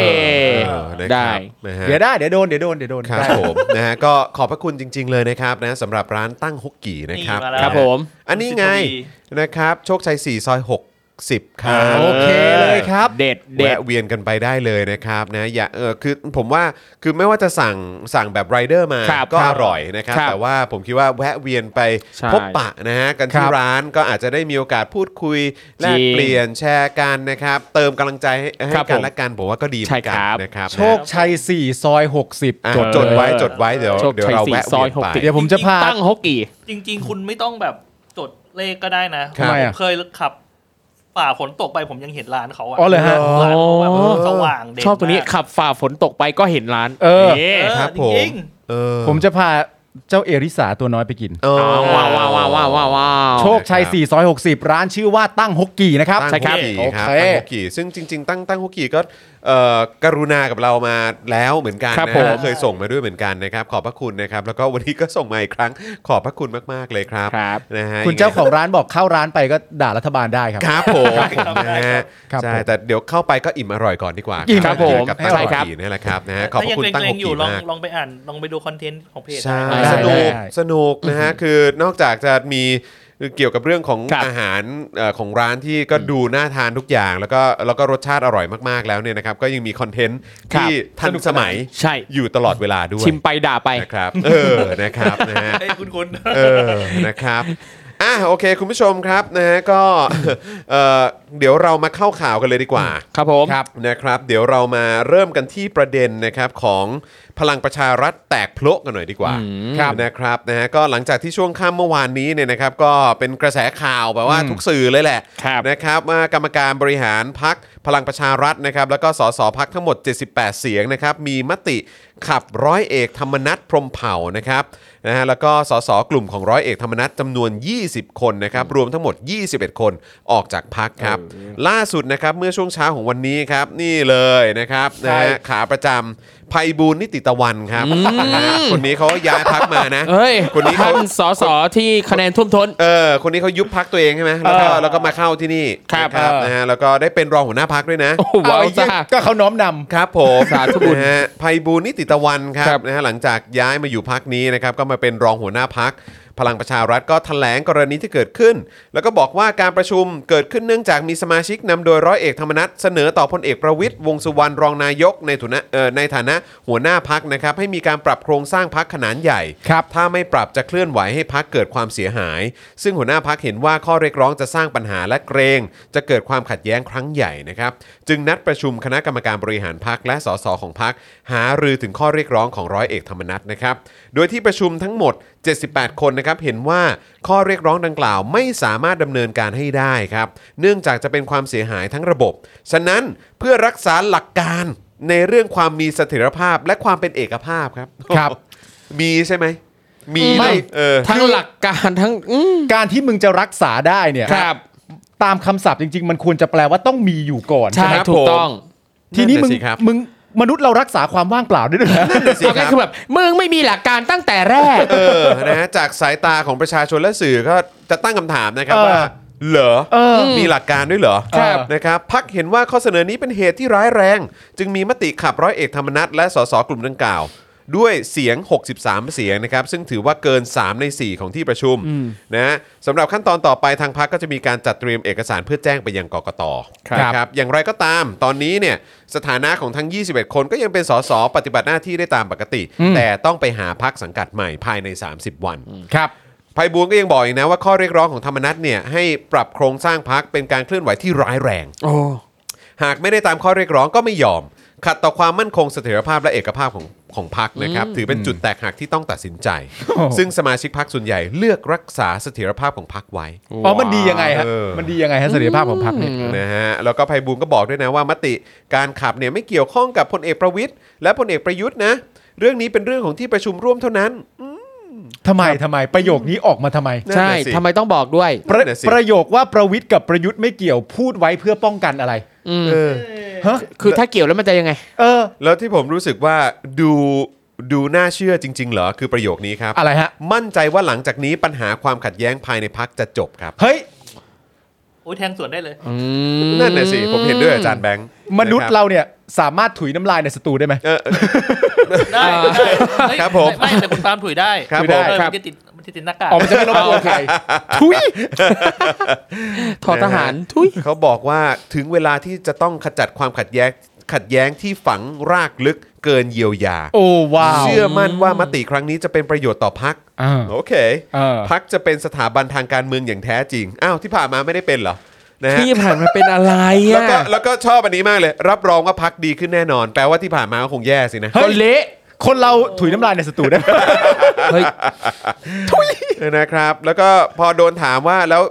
พอมีสสหายไป 21 คนเนี่ย จะทำให้เสถียรภาพของนายกมั่นคงหรือเปล่า เออว่าน่าสนใจ ไพบูลย์ก็บอกว่าสถานะนายกมั่นคงอยู่แล้ว อ๋อเหรอ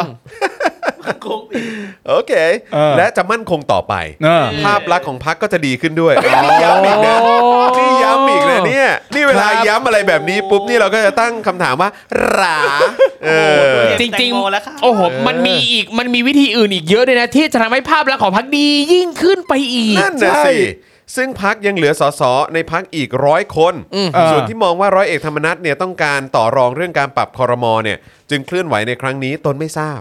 สำหรับเรื่องสัญญาการยุบสภาขณะนี้ยังไม่มีสัญญาณ เพราะนายกก็บอกว่าไม่เซ็นยุบสภาจะยุบได้ไงเออ เอ้ยแต่จริง ๆ มึงก็เลือกไม่ทราบได้ตรงประเด็นดีนะ ใช่ เห็นมึงทราบมาตั้งเยอะแม้กระ รู้ ทั่ง หมดนะฮะรู้ห แม้ มด กระทั่งการเกี่ยวหรือไม่เกี่ยวของประวิทย์กับประยุทธ์ก็รู้ ใช่แล้วแล้วบอกว่าภาพลักษณ์ของพักจะดีขึ้นนี่ก็เหมือนทราบเหมือนกัน เหมือนทราบว่าจะดีขึ้น เออครับผม แล้วก็ทราบอีกด้วยนะครับว่านายกยังไงก็มั่นคงอยู่แล้ว อันนี้ก็ทราบ ครับ แต่ธรรมนัตเนี่ยต่อรองเรื่องการปรับคอรมอหรือเปล่า อ่า อันนี้ไม่รู้ ไม่รู้ไม่รู้ไม่รู้ ไอ้บูน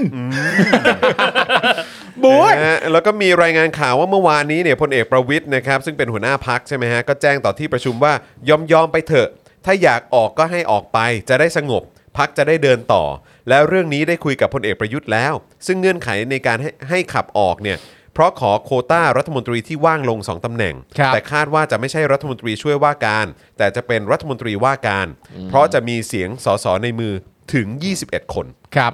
นะครับก็มีรายงานนะครับว่าในหมู่สสทั้ง 21 คนที่ถูกขับออกจากพักเนี่ยนะครับไม่มีชื่อของนางนฤมลพินโยสินวัฒน์นะครับซึ่งเป็นเหรัญยิกนะครับนะฮะหรือว่าบิ๊กไอนั่นเอง ครับ นะฮะจำได้ ครับครับครับ นะ คนอื่นแบบเป็นบิ๊กตู่บิ๊ก เออ ป้อมอันนี้บิ๊กไอ Eye ครับผม นะฮะและนายเพชรภูมิ อาพรรัฐสสกำแพงเพชรนะครับ ครับ ซึ่งได้ขอถอนตัวจากกลุ่มของร้อยเอกธรรมนัฐนะครับพร้อมกันนี้ก็ยังมีกระแสข่าวว่าร้อยเอกธรรมนัฐอาจจะย้ายไปอยู่พักเศรษฐกิจไทยนะครับ อืม ที่มีชื่อของพลเอกวิทย์เทพหัสดินณอยุธยา ซึ่งเป็นคนใกล้ชิดของพลเอกประวิทย์เป็นหัวหน้าพักด้วย โอ้โหย้ายไปไกลเลยนี่หว่า เพราะฉะ ค นั้ รั น บ ก็อย่างที่บอกไปถ้าย้ายไปพักนี้ก็ก็แค่ย้ายย้ายแบบย้ายสาขาแต่ก็ ใช่ น่าจะยังอยู่ในเครือข่ายแหละ โอ้โห ครับ นี่ย้ายไปแบบโหไม่มีส่วนเกี่ยวข้องกันเลยว่ามัน แต่ เนี่ย จริง แต่แต่ถ้าเท่าที่ดูมันก็คงชัดเจนว่าก็ก็ความอาฆาตแค้นกับประยุทธ์เนี่ย เออ มันก็คงคงไม่ได้ลดลงไปแนะ อ่า มันฝังรากลึกไปแล้ว คือคือดูคู่ขัดแย้งชัดเจนจาก ใช่ มุมมองของพวกเรานะครับ ใช่ คิดว่าน่าจะเป็นประยุทธ์แน่นอนอยู่แล้วแหละ ใช่ นะครับ ทำไมไม่ย้ายไปแบบก้าวไกลเพื่อไทยอะไรอย่างงี้เนาะ นะฮะสำหรับรอยร้าวภายในพักรอบนี้เนี่ยมีผลมาจากการแพ้การเลือกตั้งซ่อมสสสองจังหวัดภาคใต้นะครับก็คือที่ชุมพรแล้วก็สงขลานะครับซึ่งมีกระแสว่า เอ่อที่พักพลังประชารัฐแพ้การเลือกตั้งซ่อมเนี่ยเป็นเพราะร้อยเอกธรรมนัฐขึ้นปราศัยจำได้ใช่ไหมที่เรา ค ดู รับ คลิป ใช่ อันนั้นกัน อืม นะครับที่บอกว่าให้เลือกคนรวยอะไรนั่นน่ะเอ เอ อ อ นะครับนะซึ่งเขาก็บอกว่าเอออันนี้น่าจะเป็นสาเหตุหรือเปล่าที่ทำให้แพ้เขาก็โยงกันไปโยงกันมานะครับ แล้วก็หลังจากนั้นเนี่ยนายสุชาติชมกลิ่น รัฐมนตรีกระทรวงแรงงานเนี่ยก็มีการพูดถึงเรื่องนี้ในแชทไลน์ ครับ โดยเสนอให้มีการทำโพลนะครับว่าพักพลังประชารัฐตกต่ำเพราะอะไร และร้อยเอกธรรมนัสสมควรเป็นเลขาธิการพักอยู่หรือไม่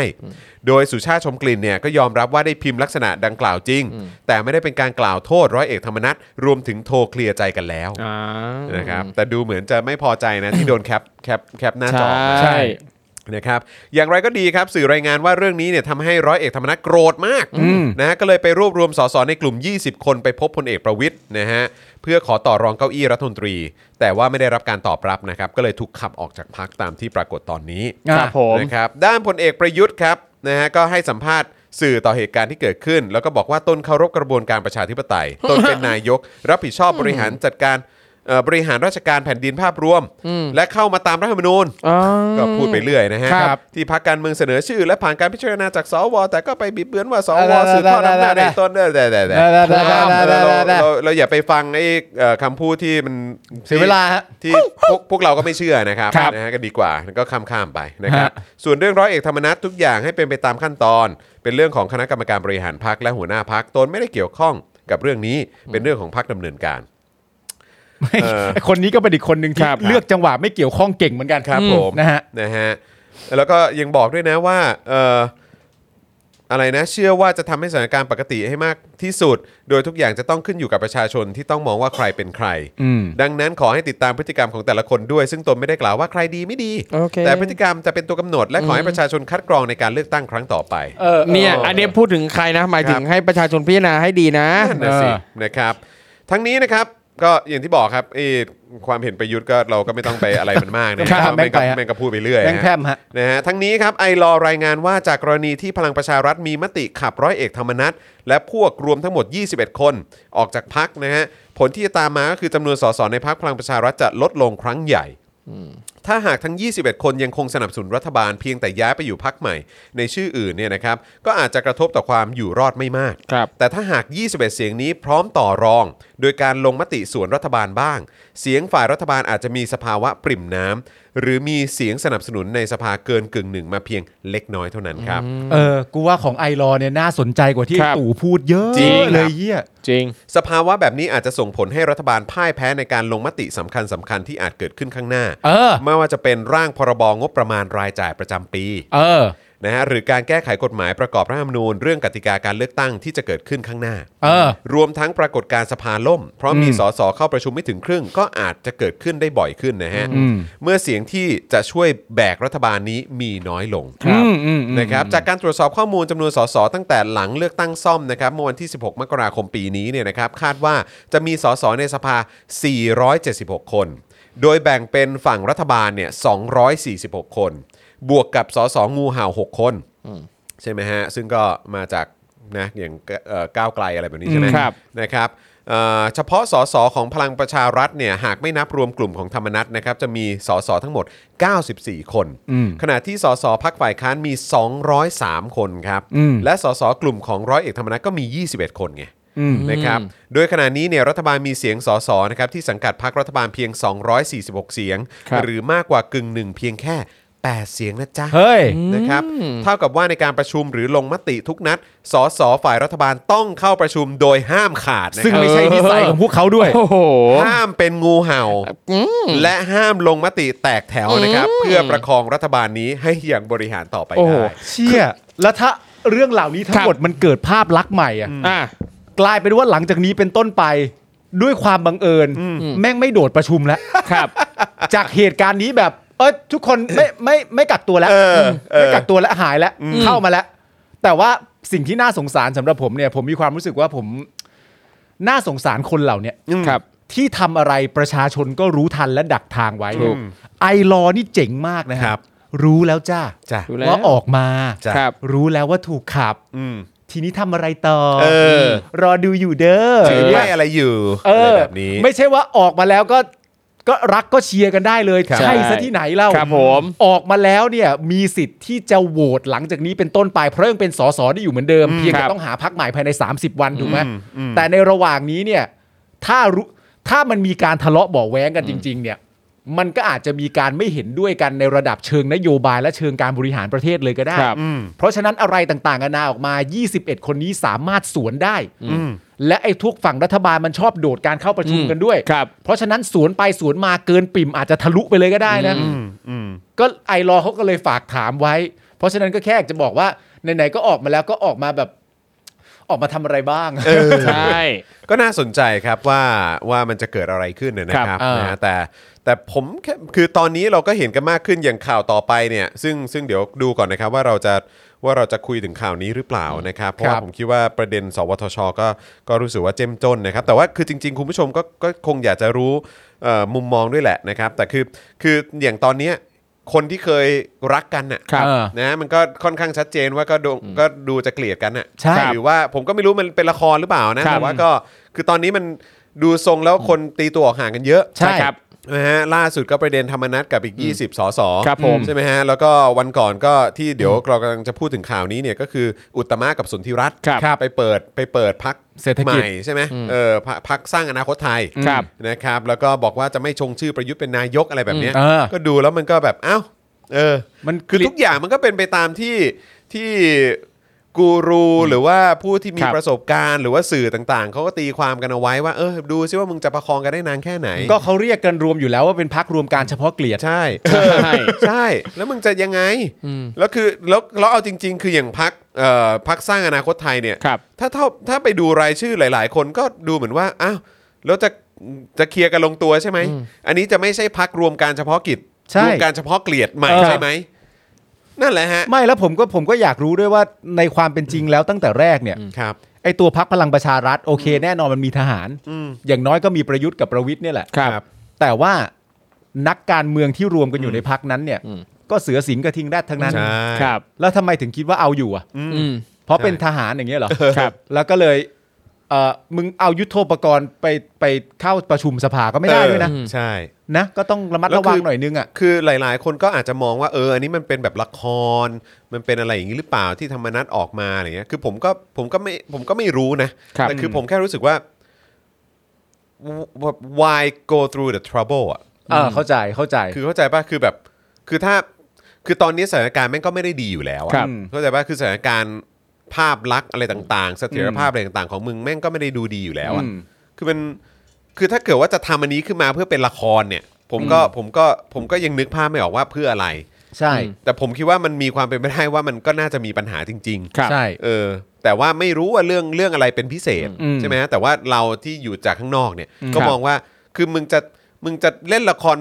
บทใหญ่นี้ไปทำไมอ่ะ ครับ เออ ไม่ คือ แล้วบท เพราะตอน ใหญ่ นี้เพราะตอนนี้สถานการณ์แม่งก็ไม่ได้ดีอยู่แล้ว ใช่ แล้วมึงจะมาซ้ำเติมทำ ครั ไม บ เพราะฉะนั้นก็เลยมีความรู้สึกว่ามันมีความเป็นไปได้ว่า มันก็คงจะมีปัญหากันจริง ๆ แหละ ไม่แล้วบทใหญ่ที่ว่าเนี่ยมันไม่ใช่บทใหญ่ธรรมดานะ อืม มันเรียกว่าบทใหญ่มาก ใช่ เพราะว่าสถานการณ์ที่เกิดขึ้นกับธรรมนัตเรื่องการแบบแฉในกลุ่มไลน์เรื่องการหาเสียงอะไรต่างๆกันานาของการเลือกตั้งที่ชุมพรหรือสงขลาก็ว่าไปเนี่ยสำหรับผมมันคือเรื่องล่าสุด อืม ของธรรมนัตกับพัก อืม แต่จริง ๆ แล้วมันมีอีก 3 4 5 เรื่องมาก่อนหน้าเนี้ย ครับ อยู่เรื่อยๆอยู่แล้ว ใช่ใช่ เพราะฉะนั้นเราจะบอกว่าละครเริ่มต้นตั้งแต่ตรงนั้นเหรออ อืม ก็คงไม่ใช่ละครมั้ง ครับ คงมีซัมติงแหละ อืม จริง ๆ ก็ ก็ เลย ว่า คิดว่ามันน่าจะมีซัมติง อืม จ ครับ ริง ๆ แหละนะครับ แต่ว่ารุนแรงหรือว่าเขาจะมาดีลกันทีหลังได้ขนาดไหน หรือว่า ครับ อ่ะก็ไปอยู่พักนี้ซึ่งก็เป็นคนใกล้ชิดกับประวิทย์ด้วย ครับ เออ แล้วมันจะอะไรยังไง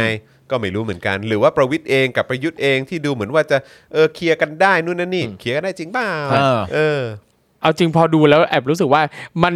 มันดูมีความเป็นรายการเรียลิตี้แบบมีสคริปต์บางส่วนอ่ะ อืม เออเข้าใจ เออ เข้าใจ เป็นฟีล ข้าใจ นี้นะ ใช่ เข้าใจ ซึ่งเดี๋ยวเรามารอดูว่าเดี๋ยวแต่แต่ละตัวละครผู้ร่วมรายการแต่ละคนเนี่ย เออ จะตัดสินใจยังไงกับชีวิตจะทำตามสคริปต์มากน้อยแค่ไหน คือ หรือ เขาเรียกว่าอะไรนะ จมีแหบทอะไรบ้าง เอ่อเรียวบวกเตรียม ใช่ อ่า ใช่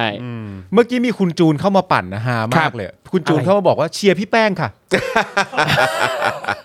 คุณจูนบอกเชียร์พี่ เนี่ย แป้งค่ะ เออ พี่แป้งต้องสู้นะคะ พี่แป้ง เออ อ อ ย่าไปยอมเขานะคะ อืม นี่เลย พี่แป้ง พี่แป้ง นะคต้อ รับ งสู้เขาค่ะ เออ เออ แล้วนี่แต่ได้เห็นเอ่อคุณธรรมนัทเนี่ยนะก็โพสต์ทำนองว่า เอ๊ะจะไปอยู่พักไหนดี อ่า เอ ใช่ อ อะไรอย่างงี้ เป็ นะ แ ครับ เปิดโหวต ใช่ เปิดโหวตเออนะครับ โอ้โหแล้วคืออ่านอ่านคอมเมนต์ก็คือสนุกนะตามเพจข่าวต่างๆ คนไปตั้งชื่อพักให้แบบสนุก เออ เยอะมาก นะฮะก็เดี๋ยวรอดูแล้วกันครับว่าเป็นอย่างไรนะค ใช่ รับ ครั นะ บ แต่ว่าไอ้สำหรับเราอ่ะมันมันเป็นความเอ่อตื่นตาตื่นใจที่เอ้ยไก่แล้วไก่ ค แล้ รั ว บไก่แล้ว นะครับก็คือหมายหมายคือคือไม่ได้บอกว่ามาว่ามันจะเกิดขึ้นในเร็ววันนี้นะครับ แต่ ครับ ว่าคืออย่างที่กูพูดไว้ทุกๆวัน อืม พูดกันมาตั้งนานแล้วว่ามึงมึงหลุดจากอำนาจเมื่อไหร่พวกกูรอเช็คบินไง ใช่ ครับผม เออ ก็คือแบบอ่ะคือถ้าวันนี้มันมันเป็นสัญญาณอย่างหนึ่งที่บ่งบอกว่า เออ เดี๋ยว เดี๋ยวกูว่ามึงก็มีสั่นคลอนอ่ะ ใช่ มึงสั่นสะเทือนอะไรแบบนี้ ใช่ แค่นี้กูก็สะใจแล้ว ไม่แล้วพวกมึงอะควรจะสั่นสะเทือนอยู่แล้วแหละ ครับ ใช่ พักรวมการเฉพาะเกลียดอย่างที่บอกเนี่ย เออใช่ มันสั่นสะเทือนอยู่แล้ว ใช่ ครับ ความมั่นคงมันอยู่ตรงไหน ใช่ ความมั่นคงมันอยู่ตรงไหนกูถามจริง โอ้มึง เ แน่นแฟนกันมาก เอ สิ อ กูก็สนุกอ่ะ กูก็ดู ครับ พวกมึง อ่า มึงเอ็นกันไปเอ็นกันมา แล้วก็อใช่อกมาบอกอุ้ย ดีขึ้นแน่นอน อืมเออ สถานการณ์อะไรต่างๆ ในพักดีขึ้นแน่นอน ครับ โอเค สถานการณ์ของพลเอ่อพลเอกประยุทธ์มั่นคงอยู่แล้ว เออ และเดี๋ยวจะมั่นคงยิ่งขึ้นอีก แน่นอน เดี๋ยวรอ โเค ดู รอดูไม่ เดี๋ ป็ ยวน ไ กูรอดู เอาอะไรมามั่นก่อน เออ นี่มีคนนำเสนอเยอะเลยนะครับ มี ครับ มีพักแป้งไกล ครับ พักแป้งไก่ พรรคแป้งไกล พรรคไกล เออ แล้วก็มีพักอนาคตแป้งด้วย แต่ของคุณเบียร์ชื่อเพราะนะพักข่าวละออง เออ เฮ้ยเพราะว่า เพราะข่าวละออง ข่าวละออง เฮ้ย ข่าว คุณ ละ ธรรมนัอฐอง ฮะชื่อนี้แหละครับ ครับ ครับผม ตั้งพักใหม่เลย 21 คน ฮะ เออ เข้าช่วงชิงตำแหน่งอะไรก็ว่าไป ครับ มากัครับบผม พักขาวละออง เอ อ ข่าวละออง ลองๆ นะ ดู ค พั รับ กข่าวละอองพักพลังแป้ง เอ เอ อ อ นะครับเอ๊ะเอ่อเมื่อสักครู่นี้คุณเกคโคพิมพ์มาว่าอะไรนะขอดูนิดนึงเออ เกคโก้ ใช่ไหมฮะเออบอกว่าคุณจอห์นคุณปาล์มแอนครูทอม ครับ เอ่อ wait and see ก็คือรอดูก่อนนะ with loads of people getting their vaccination and Omicron nor being severe อ๋อ or not being severe ใช่ไหมฮะ ก็คือแบบว่าหลังจากคนได้รับวัคซีนกันจำนวนเยอะมาก แล้วก็ ครับ Omicron เนี่ยก็ไม่ได้รุนแรงมากเนี่ย ครับ น่าจะได้เห็นการชุมนุมใหญ่เกิดขึ้น ใช่แล้ว ในเร็วๆเร็วๆนี้อย่างแน่นอน ครับ ครับ ผมครับ ก็ คบ เพราะว่าคือในฝั่งของผู้ชุมนุมเองนะครับ ก็เขาก็อัปเดตกันมาแล้วว่าปีเนี้ยยาวๆไป ใช่ ปีนี้เนี่ยเดี๋ยวจัดหนักแน่นอน หลายส่วนะครับ หลายมุม ครับ หลายมิ ถู ติ กต้องครับแล้วก็เอ่อความบีบคั้นอะไรต่างๆ ในเรื่องของการแบบปิดประเทศอะไรต่าง ครับ ๆ การที่จะต้องแบบว่าเออให้การท่องเที่ยวกลับมาเอ่อทุกอย่างจะต้องเศรษฐกิจมันจะต้องเดินหน้ากันแล้วเนี่ยนะค ครั รับบ คือในในในพาร์ทของฝั่งเอ่อลูกค้าเนี่ยคือเอาคือเอาจริง ๆ คือคือผมก็ต้องคอยสังเกตดูเหมือนกันใช่ไหมเพราะว่าก็คุยกับพี่โรซี่แล้วก็คุย ครับ กับหลายๆ คนที่อยู่ในวงการมีเดียวงการวงการวงการโฆษณาวงการอะไรต่างๆ เหล่านี้เนี่ยก็คือว่าหลาย ๆ ครั้งก็คือลูกค้าตอนเนี้ยนะเวลาเนี้ยก็คือเหมือนลูกค้าเนี่ยเริ่มจะแบบว่าคือต้องต้องทำอะไรแล้วแหละ ต้องเอาแล้วแหละ ต้องเอาแล้วแหละ อืม เพราะว่าคือเราจะอยู่นิ่ง ๆ กันอย่างนี้ไม่ได้แล้ว เพราะว่า อืม ไม่งั้นคือขายของก็ไม่ได้ พังหมด พังหมดอ่ะ อืม แล้วก็แบบว่าเอ่อในฝั่งของบริษัทโปรดักชันอะไรต่างๆ ก็คือกูก็จะไปไม่ได้แล้ ครั ว บ ละครละครก็ต้องถ่ายอ่ะ ใช่ ไม่งั้นกูไม่มีออนคือจะรีรันไปได้อีกนาน ใช่ แค่ไหน ใช่ แม้ว่าจะมีการติดมีอะไรขึ้นมาก็ยังไงก็ต้อง เออ ก็ต้องก็ต้องลุยแล้วอ่ะ ใช่ครับ ใช่ เออคือตอนนี้คือมันต้องเดินหน้าแล้วครับเพราะว่าคืออ ม คนมันจะอยู่ไม่ได้แล้ว เออ แล้วรัฐบาลมึงจะยื้อกันได้อีกนานแค่ไหน ครับ มึงจะพรกฉุกเฉินไปได้อีกนานแค่ไหน ใช่ นะครับแล้วพอคราวนี้ละมึงเอ้ยซึนามิ เออ ครับ มันไม่ได้มาเป็นมันมันไม่ได้มาเป็นเวฟ ใช่ อัเนี้ยมามาเป็นซึนามิ มาลูก ใช่ ให ครั ญ่ บ มาหลายดอกด้วยก็คือ จริง ประชาชนก็ออกมา อืม ปากท้องของประชาชนอีก เออ ครับ ในเรื่องของการเลือกตั้ง หรือแม้กระทั้งในกรุงเทพการเลือกตั้งผู้ว่า อันนี้ก็ ใช่ จะเป็นสิ่งที่จะโดนแบบใช่ไหมฮะกดดันให้มันเกิ ครั ด บ ขึ้น ผม สักทีอีก ครับ อะไรแบบเนี้ยนะครับคือรอดูครับ อืม คือมึงคิดว่ามึงต้านไว้ได้อะ ใช่ แต่ถ้ามึงมามาเป็นซึนามิเนี่ย ใช่ ดูซิว่ามึงจะรับได้แค่ไหน ครับ แล้วก็อยากรู้ด้วยว่าจริง ๆ แล้วถ้าพวกคุณมีความรู้สึกว่าที่ผ่านมาโดนขุดหนักแล้วเนี่ย ครับ ไอ้รอบใหม่เนี่ย ครับ ไอ้รอบใหม่ที่ระหว่างที่ไม่ได้ออกมาเนี่ย ครับ เออ เขาเตรียมอะไรกันไว้บ้าง คิด เนี่ย ว่าเขา ใช่ เขาเขาสั่งสมอะไรไว้บ้างล่ะ ครับผม มึงคิดว่าที่เขาไม่ได้ออกมาช่วงนี้เนื่องจากไอ้ตัวฉุกเฉินหรืออะไรต่างๆกันานานั่นนู่นนี่เขารอไปวันๆเหรอ เอ ฮะ อ ครับ คิดจริงๆเหรอฮะ คือที่แน่ๆเนี่ย ที่สั่งสมอยู่แน่นอนเนี่ยก็ความแค้นนะครับ แน่นอน ถูกต้ง ครับ ครับผม ไม่แก้ไขด้วย ใช่ แค่หนึ่งเดียว ใช่ แล้วมันมันยิ่งเห็นชัดมากว่ายิ่งอยู่นานขึ้นเรื่อยๆอ่ะความเลวร้ายจากภาครัฐมันยิ่งเพิ่มขึ้น ใช่ และสิ่งเหล่าเนี้ยมันยิ่งเสริมสร้างความแค้น เออ คือการเราไม่ได้อยู่เฉยๆอีภาครัฐก็ไม่ได้อยู่เฉยๆนะ มันยิ่งทำอะไร ใช่ เร็วๆแย่ๆเพื่อจะเพิ่มเข้าไปเพิ่มเข้าไปอีกความแค้นนี่เพิ่มเข้าไป ใช่ใช่ใช่คือก็แล้วแต่มึง ครับ แต่ว่า อะไร พวกกูพร้อมอยู่แล้ว สบาย ครับผม เดี๋ยวก็มารอดูกันว่าที่ไพบูลย์พูดมันจริงไหม เออ เออนะครับ คุณผู้ชมช่วยพิมพ์ให้ไพบูลย์หน่อยได้ไหมฮะว่าหลา เออ นะครับ คุณผู้ชมครับ รัก นะฮะอ่างั้นเดี๋ยวเอ่อพูดถึง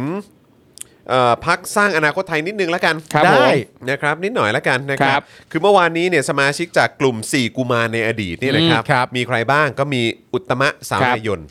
นะครับนะฮะเอ่ออดีตรัฐมนตรีว่าการกระทรวงการคลังน่า ครั จะ บ จำกันได้นะ ครับ นะครับแล้วก็เอ่อเป็นอดีตหัวหน้าพักพลังประชารัฐด้วยนะครับนะครับแล้วก็นายสนธิรัตน์สนธิจิระวงศ์อันนี้น่าจำกันได้ คนนี้ก็เป็นอดีตเอ่อรมวพลังงาน ครับ นะครับแล้วก็เป็นอดีตเลขาพักพลังประชารัฐด้วยนะครับก็ร่วมกันแถลงข่าวเปิดตัวพักใหม่นะครับที่มีชื่อว่าพักสร้างอนาคตไทยครับ ซึ่งก็มีนักการเมืองนักธุรกิจและบุคคลจากหลากหลายวงการมาเอ่อร่วมก่อตั้งพัก ครั ด้ บ วยนะครับ อันนี้อันตรายมากนะฮะ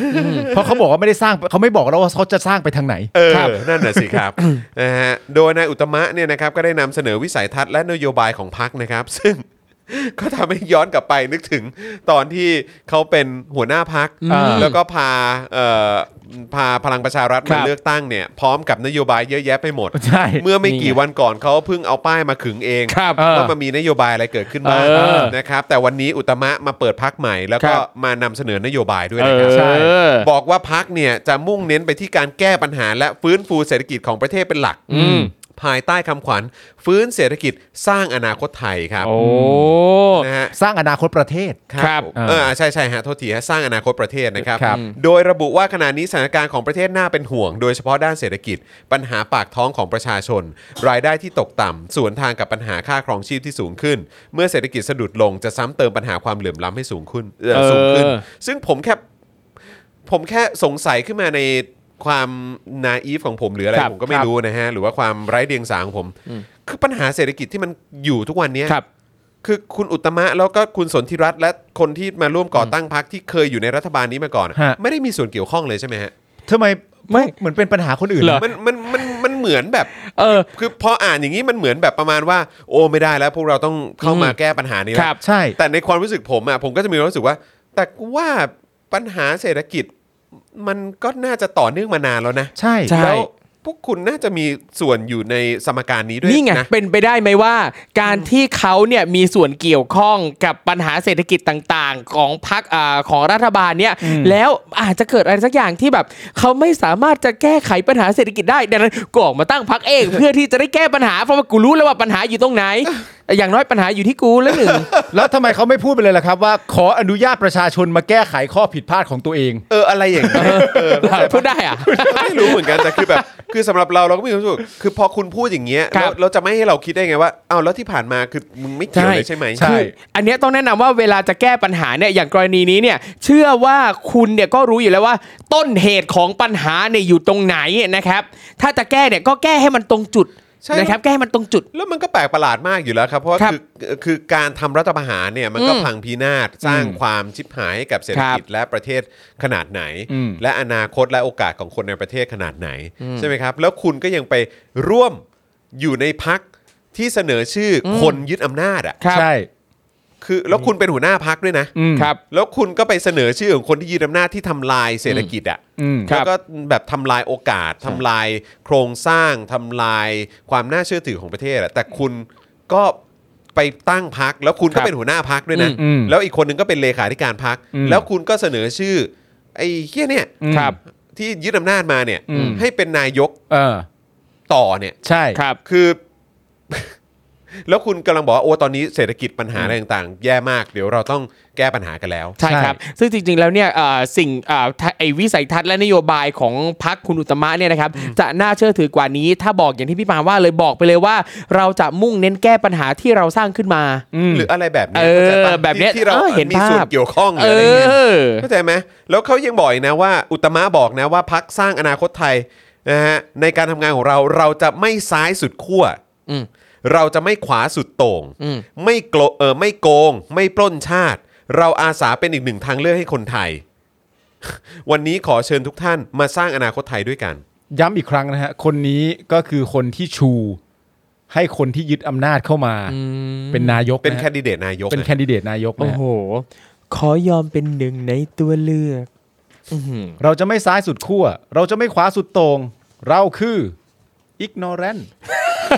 เออ ไม่ซ้ายสุดขั้วไม่ขวาสุดโต่ง ไม่โกงไม่ปล้งช ไม่ าติ ไม่แล้วมันตลกมากคือ คือทำไมคุณถึงจะต้องพูดแบบ คุณถึงจะต้องพูดว่า เออ เราไม่ซ้าย อืม สุดโต่งเราไม่ขวาอะไรก็ตามคือทำ ค ไม รับ อ่ะ เพราะเราจะไม่ทำอะไรเลยไงฮะ คืออะไรอ่ะฮะคือคืองงอ่ะทำไมแล้วทำไมจะต้องชูเรื่องนี้ขึ้นมาด้วย อืม เราจะไม่เลือกข้างไหนทั้งสิ้น แม้กระทั่ง อืม ข้างที่เป็นประชาธิปไตยแน่ๆ เราก็ยังไม่ยังไม่เลือก ไม่ สัก เอา ที ไม่ เดีย เอา ว ไม่เอา เท่เหรอฮะ อืม แล้วมี เนี่ยนะเนี่ย แล้วมีโดนถามด้วยนะว่า นายสมคิดจตุศรีพิทักษ์เนี่ยอดีตรองนายกจะมีชื่อเป็นหัวหน้าพัก รวมถึงเป็นแคนดิเดตนายกในบัญชีรายชื่อ หรือไม่ในบัญชีของพักหรือไม่ อุตมะก็บอกว่าตอบตรงๆ นายสมคิดไม่ทอดทิ้งพวกเรา ถามว่าท่านเหมาะสมหรือไม่เชื่อว่าท่านเหมาะสม เอาจริงเหรอฮะ เขาเขาคำพูดเขาคือเชื่อว่า ครับ เขาเชื่อว่า เชื่อว่าเชื่อว่าเป็นความเห็นนะฮะ เขาไม่ได้บอกว่าคนคนนี้เหมาะสม ครับ ในสายตาคนอื่นแต่เขาเชื่ออ อืม โอเคสนธิรัตน์ก็ยังบอกด้วยนะครับว่าพักมีจุดยืนชัดเจนในตำแหน่งแคนดิเดตนายกนะฮะและกล้าประกาศว่าจะไม่เสนอชื่อพลเอกประยุทธ์เป็นแคนดิเดตนายกของพรรคเอาแต่ตอนนั้นก็ร่วมเสนอเนาะ ครับ แล้วก็เขาบอกว่าเพราะพักเนี่ยมีจุดยืนที่จะสรรหานายกที่สามารถแก้ไขปัญหาประเทศได้ และเป็นที่ยอมรับของผู้คนและนำพาประเทศให้แข่งขันกับนานาประเทศได้ แล้วตอนนั้นน่ะ อืม แล้วตอนนั้นผมผมไม่เข้าใจแล้วแล้วตอนนั้นเสนอชื่อประยุทธ์ไปทำไมอะ อืม แล้วพอถามว่าในอนาคตหากต้องโหวตให้พลเอกประยุทธ์เป็นนายกในสภาพักยืนยันว่าจะไม่สนับสนุนพลเอกประยุทธ์ใช่หรือไม่นายสนธิรัตน์กล่าวว่าไม่ใช่ หากเกิดขึ้นหลังการเลือกตั้งพักจะเป็นผู้พิจารณาว่าพักจะทำงานกับใคร ไม่ทำงานกับใคร คงเป็นเรื่องอนาคต ไม่ใช่ประกาศว่าเอาใครไม่เอาใคร ฮะ อืม ก็ ครับ ก็อย่างนี้ไหมฮะเอ่อ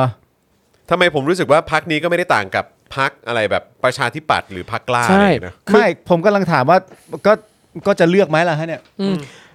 คือจุดยืนก็ไม่ได้จะชัดเจนอะไรเลย เหมือนกับรอดูก่อน คือมันก็เหมือนเหมือนกันแบบอ่ะถ้าอันไหนมีความน่าจะเป็นที่จะสร้าง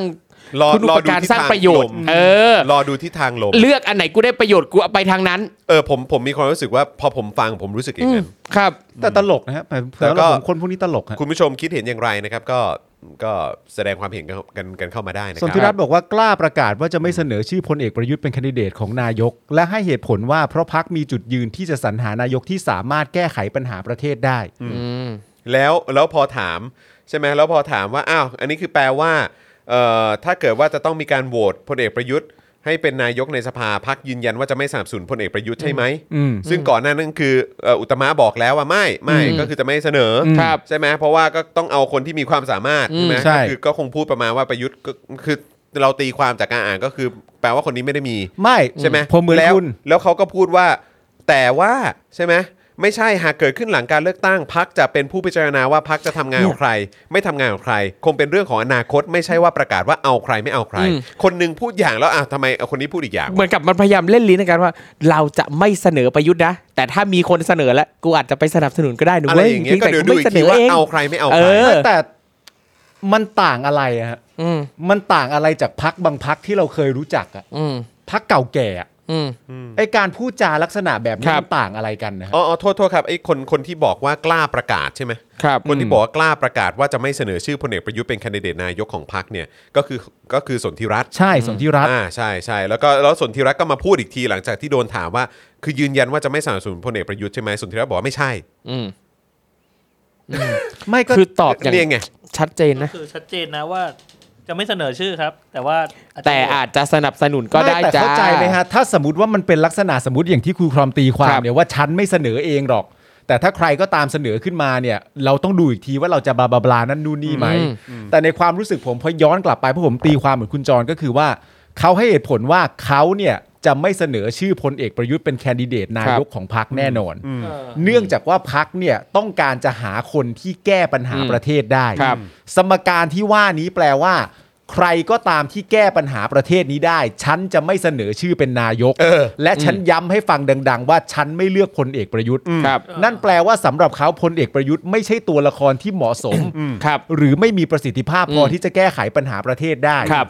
นั่นคือ belief หรือความเชื่อของเขา อืมครับ อย่างไรก็ตาม อาจจะเลือกก็ได้ถ้าพักอื่นเสนอ เออ ใช่ อะไรฮะ เออ ไม่ อะไรฮะ ซึ่งอย่างตรงเนี้ย อย่างไรก็ตามเดี๋ยวว่าทีหลังเลือกตั้ง ใช่ อะไร คือผมมองว่าแบบโดยส่วนตัวเนี่ยมองว่าประยุทธ์เนี่ยไม่มีความสามารถดังนั้นกูจะไม่เสนอ แต่สมมุติถ้ามีคนเสนอมา แล้วดูมีวี่แววว่าประยุทธ์เนี่ยจะชนะ กูอาจจะไปสนับสนุนประยุทธ์ก็ได้ แต่ ซึ่งนั่นแหละ แต่ในความรู้สึกผมมันก็คือว่าในการเบลีฟ ครับ ความเชื่อและการประชุมของพัก อ่า เขาได้สรุปกันเป็นที่เรียบร้อยแล้วว่า ประยุทธ์ไม่ใช่คนที่จะแก้ไขปัญหาประเทศได้ ครับ แต่ถ้ามีพักอื่นเสนอมา ผมอาจจะเลือกคนที่แก้ไขปัญหาประเทศไม่ได้เป็นนายกก็ได้นะ ใช่ เพราะมันต้องดูว่าต้องทำงานกับใคร ใช่ ซึ่งนั่นแปลว่าโกของเขาคือ กูไม่ได้อยากจะแก้ปัญหาประเทศนี้ กูแค่อยากจะดูว่าอันไหนจะทำให้กูร่ำรวย ไม่ก็คือเขาเขาก็คงบอกว่าเอออันไหนที่ทำให้เขาอ่ะสามารถทำงานได้ ใช่ ทำงานแก้ไขปัญหาปากท้องได้ อ่า ซึ่งเราก็แบบ โอเค เอาสรุปว่ายังไงก็ไหนบอกว่าตอนทีแรกก็ประยุทธ์ไม่เหมาะสมไง ครั เพ บ ราะว่า เออ ก็ต้องเป็นที่ยอมรับและมี ครับ ความสามาร เอ ถ อ แต่พอ เอออี อีกทีนึงก็บอกว่าต้องดูหลังการเลือกตั้งอีกทีนึครับ งเออ แล้วเพราะว่าก่อนหน้านั้นก็บอกว่า อืม เออก็ต้องดูด้วยเหมือนกันว่าเออใครที่สามารถทำงานเออที่ทำให้เราสามารถทำงานเพื่อแก้ไขปากท้องประชาชน ครับ ได้ ซึ่ง เออ จริง ๆ ต้องดูดีๆนะฮะปัญหาปากท้องที่ต้องการจะแก้เนี่ยปัญหาปากท้องประชาชนหรือปากท้องตัวเองนะครับ ข ผ อง ม ใรกันแน่นะฮะ เออ เออ คือผมอยากรู้ ว่า อ่า มันเป็นเป็นเวอร์ชั่นอีกเวอร์ชั่นหนึ่งของคุณอนุทินคราวที่แล้วอะ สองพักเลย เอออะไรอย่างเงี้ผย มว่าสองพักเลย คือผมว่ามันก็ไม่ได้ต่างกันนะครับ ทรงเดียวกัน ออ สิ่งที่ ค ผ รับ มอยากรู้นะตอนนี้ก็คือเด็กๆ ไม่มีของเล่นเล่นเหรอฮะโตมาต้องเล่นลิ้นเนี่ย เออ เฮ้ย เฮ้ย เด็ก ๆ ของเล่นไม่มีใครซื้อให้เล่นนะฮะ ลิ้นไม่ใช่ของเล่นไม่ต้องเล่น ใช่ บ่อยก็ได้ เออ สมัยใหม่แล้วนะครับ เออ เออเล่นเกมเล่นอะไรบนมือถือก็ได้นะครับ เออ เลิกเล่นลิ้นกันสักที เออ ใช่ หรือล่าสุดถ้าเพิ่งเจอเกมงูเล่นเกมงูไปก่อนก็ได้ เฮ้ย ลิ้นเดี๋ยวมึงไปเล่นมันเลิกเล่นไปก่อน เอ โอ้ยตายตายตายนะครับอ่ะ เออหรือถ้าเป็นทีริเบิร์ดก็เพื่อนเล่นไม่เล่นเพื่อน เอ เฮ้ ้ย ย ใช่ยัน เป็นเพื่อนเล่นอย่าเล่นเออ แต่ที่แน่ๆประชาชนไม่ใช่เพื่อนเล่นมึงนะ ไม่ใช่เพื่อนเล่นมึง เออ เออนะครับ อันนี้ชัดเจนฮะ ครับผม แต่ที่แน่ๆ เรารอเล่นหาบของแม่อยู่ เอ๊ะกลับมาวนถึงกูได้ไงวะเนี่ย ไม่รู้เหมือนกันฮะ เล่นๆไป นะฮะอ่ะคุณผู้ชมครับก็เอ่อเราอยากจะเอออยู่นะครับเพื่อที่จะขยี้เออนะฮะขยี้ ขยี้ขึ้นด้วยนะ นะฮะไอ้พวกเนี้ยนะครับนะฮะ ครับ ไอ้พวกพักการเมืองเหล่านี้นะครับตอนถึงช่วงเวลาเลือกตั้งนะครับ เพราะฉะนั้นคือการที่เราจะอยู่ได้ก็ขึ้นอยู่กับคุณผู้ชม ครับ นะครับที่จะสนับสนุนพวกเราด้วยนะครับตอนนี้คอมเมนต์กันเข้ามาแล้วก็เช็คกันหน่อยนะครับว่าคุณผู้ชมยังเป็นเมมเบอร์ยังเป็นซัพพอร์เตอร์กันอยู่หรือเปล่า หลุดออกไปแบบไม่รู้ตัวหรือเปล่านะครับ ครับ นะฝากเช็คกันนิดนึงนะครับถ้าหลุดออกไปและอยากสนับสนุนพวกเราก็รีบสมัครกลับเข้ามานะครับนะฮะแล้วก็ใครที่กำลังดูไลฟ์กันอยู่ตอนนี้นะครับเติมพลังชีวิตเข้ามาให้กับพวกเราหน่อยครับผ่านทางบัญชีกสิกรไทย 0698975539 หรือสแกนเคอร์โคดนะครับเดี๋ยวอีกสักครู่หนึ่งจะกลับมาเกี่ยวกับงบประมาณ สวทชนะครับนะฮะที่ ก็งงนะครับว่าเยาวชนแล้วก็เด็กรุ่นใหม่นะครับ เราเอ่ออาจจะเอ่อคือรู้สึกว่ารุ่นนี้จะไม่มีงบประมาณให้ อืม นะครับนะก็จะไม่ได้เข้าถึงเรื่องของการศึกษาด้วยนะครับ แล้วก็ยังมีอีกหลากหลายประเด็นนะครับ ตอนนี้ผมขอวิ่งเข้าน้ำก่อน เชิญครั นะ บ ครับ เดี๋ยวกลับมานะครับระหว่างนี้เติมพลังเข้ามาหน่อย เราเอาเพลงไหม เติมพลังเข้ามาหน่อยเออ หรือเพลงต้องมา มีเพลงไหมถ้ ผเกิมด ว่า เพลง คุณจอนไปจองเกี๊ยวกุ้งแน่เลย ไปจองเกี๊ยวกุ้งตั้งฮกกี้ ไอ้จอน มึงนี่ตั้งแต่เช้าที่จัดรายการไม่บอก เติมพลังเข้ามาเร็ว โอเค คุณผู้ชมครับ ณตอนนี้เนี่ยเราเอ่อเดินทางมาสู่เจ็ดเปอร์เซ็นต์ ครับ เพราะฉะนั้นนะครับคุณผู้ชมฮะจริง ๆ ที่ต้องบอกคุณผู้ชมก็คือว่าเราอยากมีตติ้งนะครับ ครับผม แต่เพื่อจะไปให้ถึงมีตติ้งตอนนั้นได้หลังปัญหาเรื่องโควิด หลังปัญหาเศรษฐกิจอะไรต่างๆนานานั่นนู่นนี่อะไรอย่างเงี้ยเราอยากเจอคุณผู้ชมมากๆนะครับเพราะเรามีความรู้สึกว่าเป็นครอบครัวเราสนิทสนมกับคุณผู้ชมมากๆ เพราะฉะนั้นก่อนที่จะไปถึงตรงนั้นได้เนี่ยนะครับผมเราก็ต้องการแรงสนับสนุนคุณผู้ชมเนี่ยแหละครับทั้งเป็นผู้สนับสนุนรายเดือน ครับ แล้วก็รายวันนะครับประจำวันนะครับ เพราะฉะนั้นณตอนนี้ถึงเวลาที่น่ารักมากๆแล้วนะครับ ที่คุณผู้ชมจะสนับสนุนเรากันหน่อยนะครับ ฟังเพลงครับ ตื้อตื้อตื้อตื้อ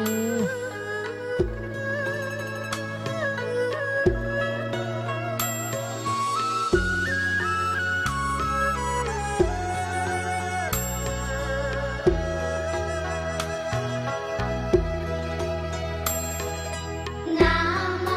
หันไล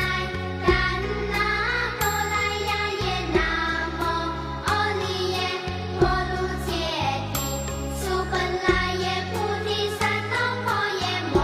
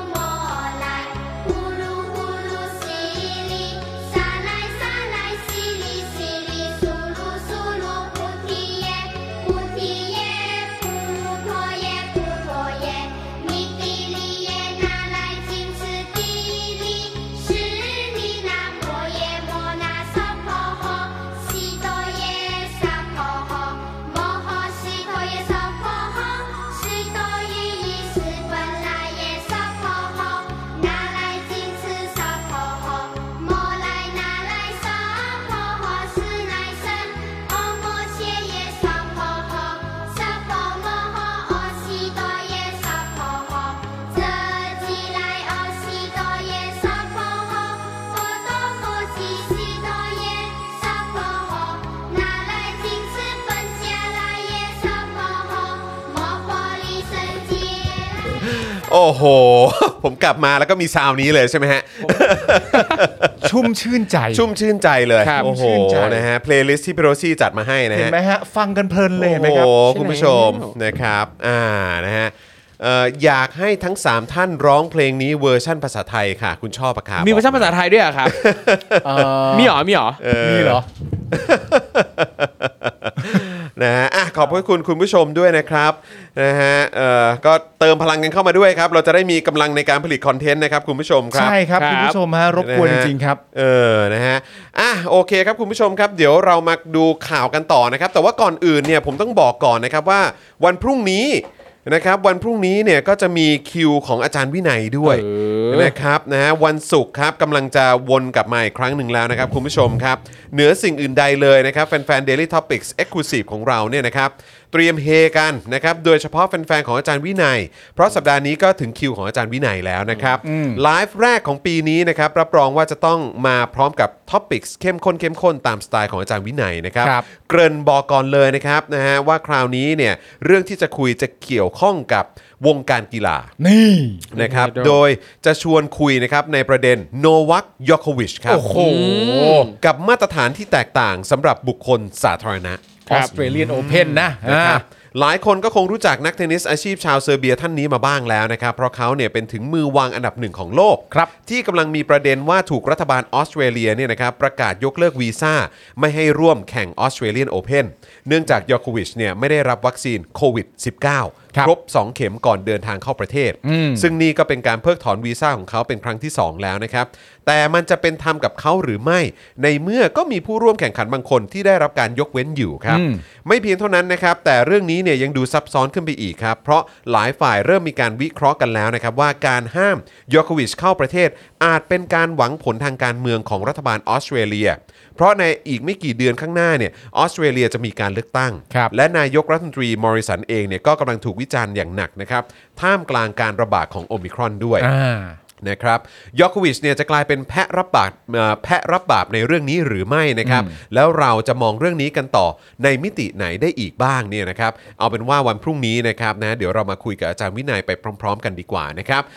10โมงครึ่งนะครับ นะ เดี๋ยวเราก็จะได้ติดตามกับอาจารย์วินัยนะครับดูสิว่ามุมมองของอาจารย์วินัยในเรื่องนี้จะเป็นอย่างไรบ้าง ครับ สิบโมงครึ่ง นะครับ พรุ่งนี้นะครับผม นะฮะ กับนักเทนนิส มือวางอันดับหนึ่งของโลก นี่ เล เอย อ นะฮะ ก็เออคือ คือที่น่า ที่น่าสนใจก็คือ พี่โรซี่อ่ะพี่โรซี่ส่งเข้าไปในกลุ่มครอบครัว แล้วก็บอก ครับ เนี่ย เดี๋ยวพรุ่งเนี้ย เดี๋ยวจะรอฟัง โรซี่เขียนว่าอะไรนะ โรซี่เขียนว่ารอฟังวินัยวงศ์สุรัตน์เนี่ยเขาแอด แอดไปถึงนะ เออ Defend Novak Djokovic ใน Daily Topics Exclusive พรุ่งนี้นะคะ ส่วนอาจารย์วินัยก็พิมพ์บอกว่า จริง ๆ แล้วเป็นแฟนเฟเดอเรอร์ แต่ก็เห็นใจโนวัคเออ นะฮะเดี๋ยวต้งอาจารย์ ดู วินัยก็นิ่มมาก เออนะแต่เดี๋ยว จริง แต่เดี๋ยวต้องดูกันครับ ต้อง ครับ ดูกันนะครับนะฮะว่าเอ่ออาจารย์วินัยจะมาในมุมไหน ครับผม นะครับในมุมมองของอาจารย์วินัยจะคุยกันในเรื่องอะไรนะครับ แต่ผมก็ชอบเขามากเลยนะโนวัคโจโควิดเนี่ย เออนะฮะก็เก่งเนาะเออ โอ้ย เขาก็เก่ง เขามี เขาก็อันดับหนึ่งอ่ะ เขาเป็นหนึ่งในคนที่แบบว่าคือมีโฟร์แฮนด์ที่แรงที่สุด อืม ไปบึ้มอะไรอย่างเงี้ยแล้วแล้วตั้งแต่แล้วตั้งแต่ที่เขาอยู่อันดับต่ำกว่านี้อะ ครับ โรเจอร์เฟเดอเรอร์ที่นะตอนนั้นเป็นมือหนึ่งอยู่อ่ะ เคยพูดเอาไว้เองว่าจับตาดูเด็กคนนี้ให้ดี ยังไงก็มายั ยังไงก็มายัง ไงก็มา จริง นะครับ เก่งมาก นะฮะอ่ะเดี๋ยวเดี๋ยวขอดูคอมเมนต์ด้านบนหน่อยได้ไหมครับ ขยับขึ้นไปนิดนึงอ่ะ คุณผู้ชมไป ค่อย รำกันเต็มเลยฮะตอนที่เราเปิดเพลงอ่ะ ๆครับผม แต่เราไม่ได้ตั้งใจให้ไปรำเราตั้งใจให้ไปโอนนะฮะ ใช่ครับ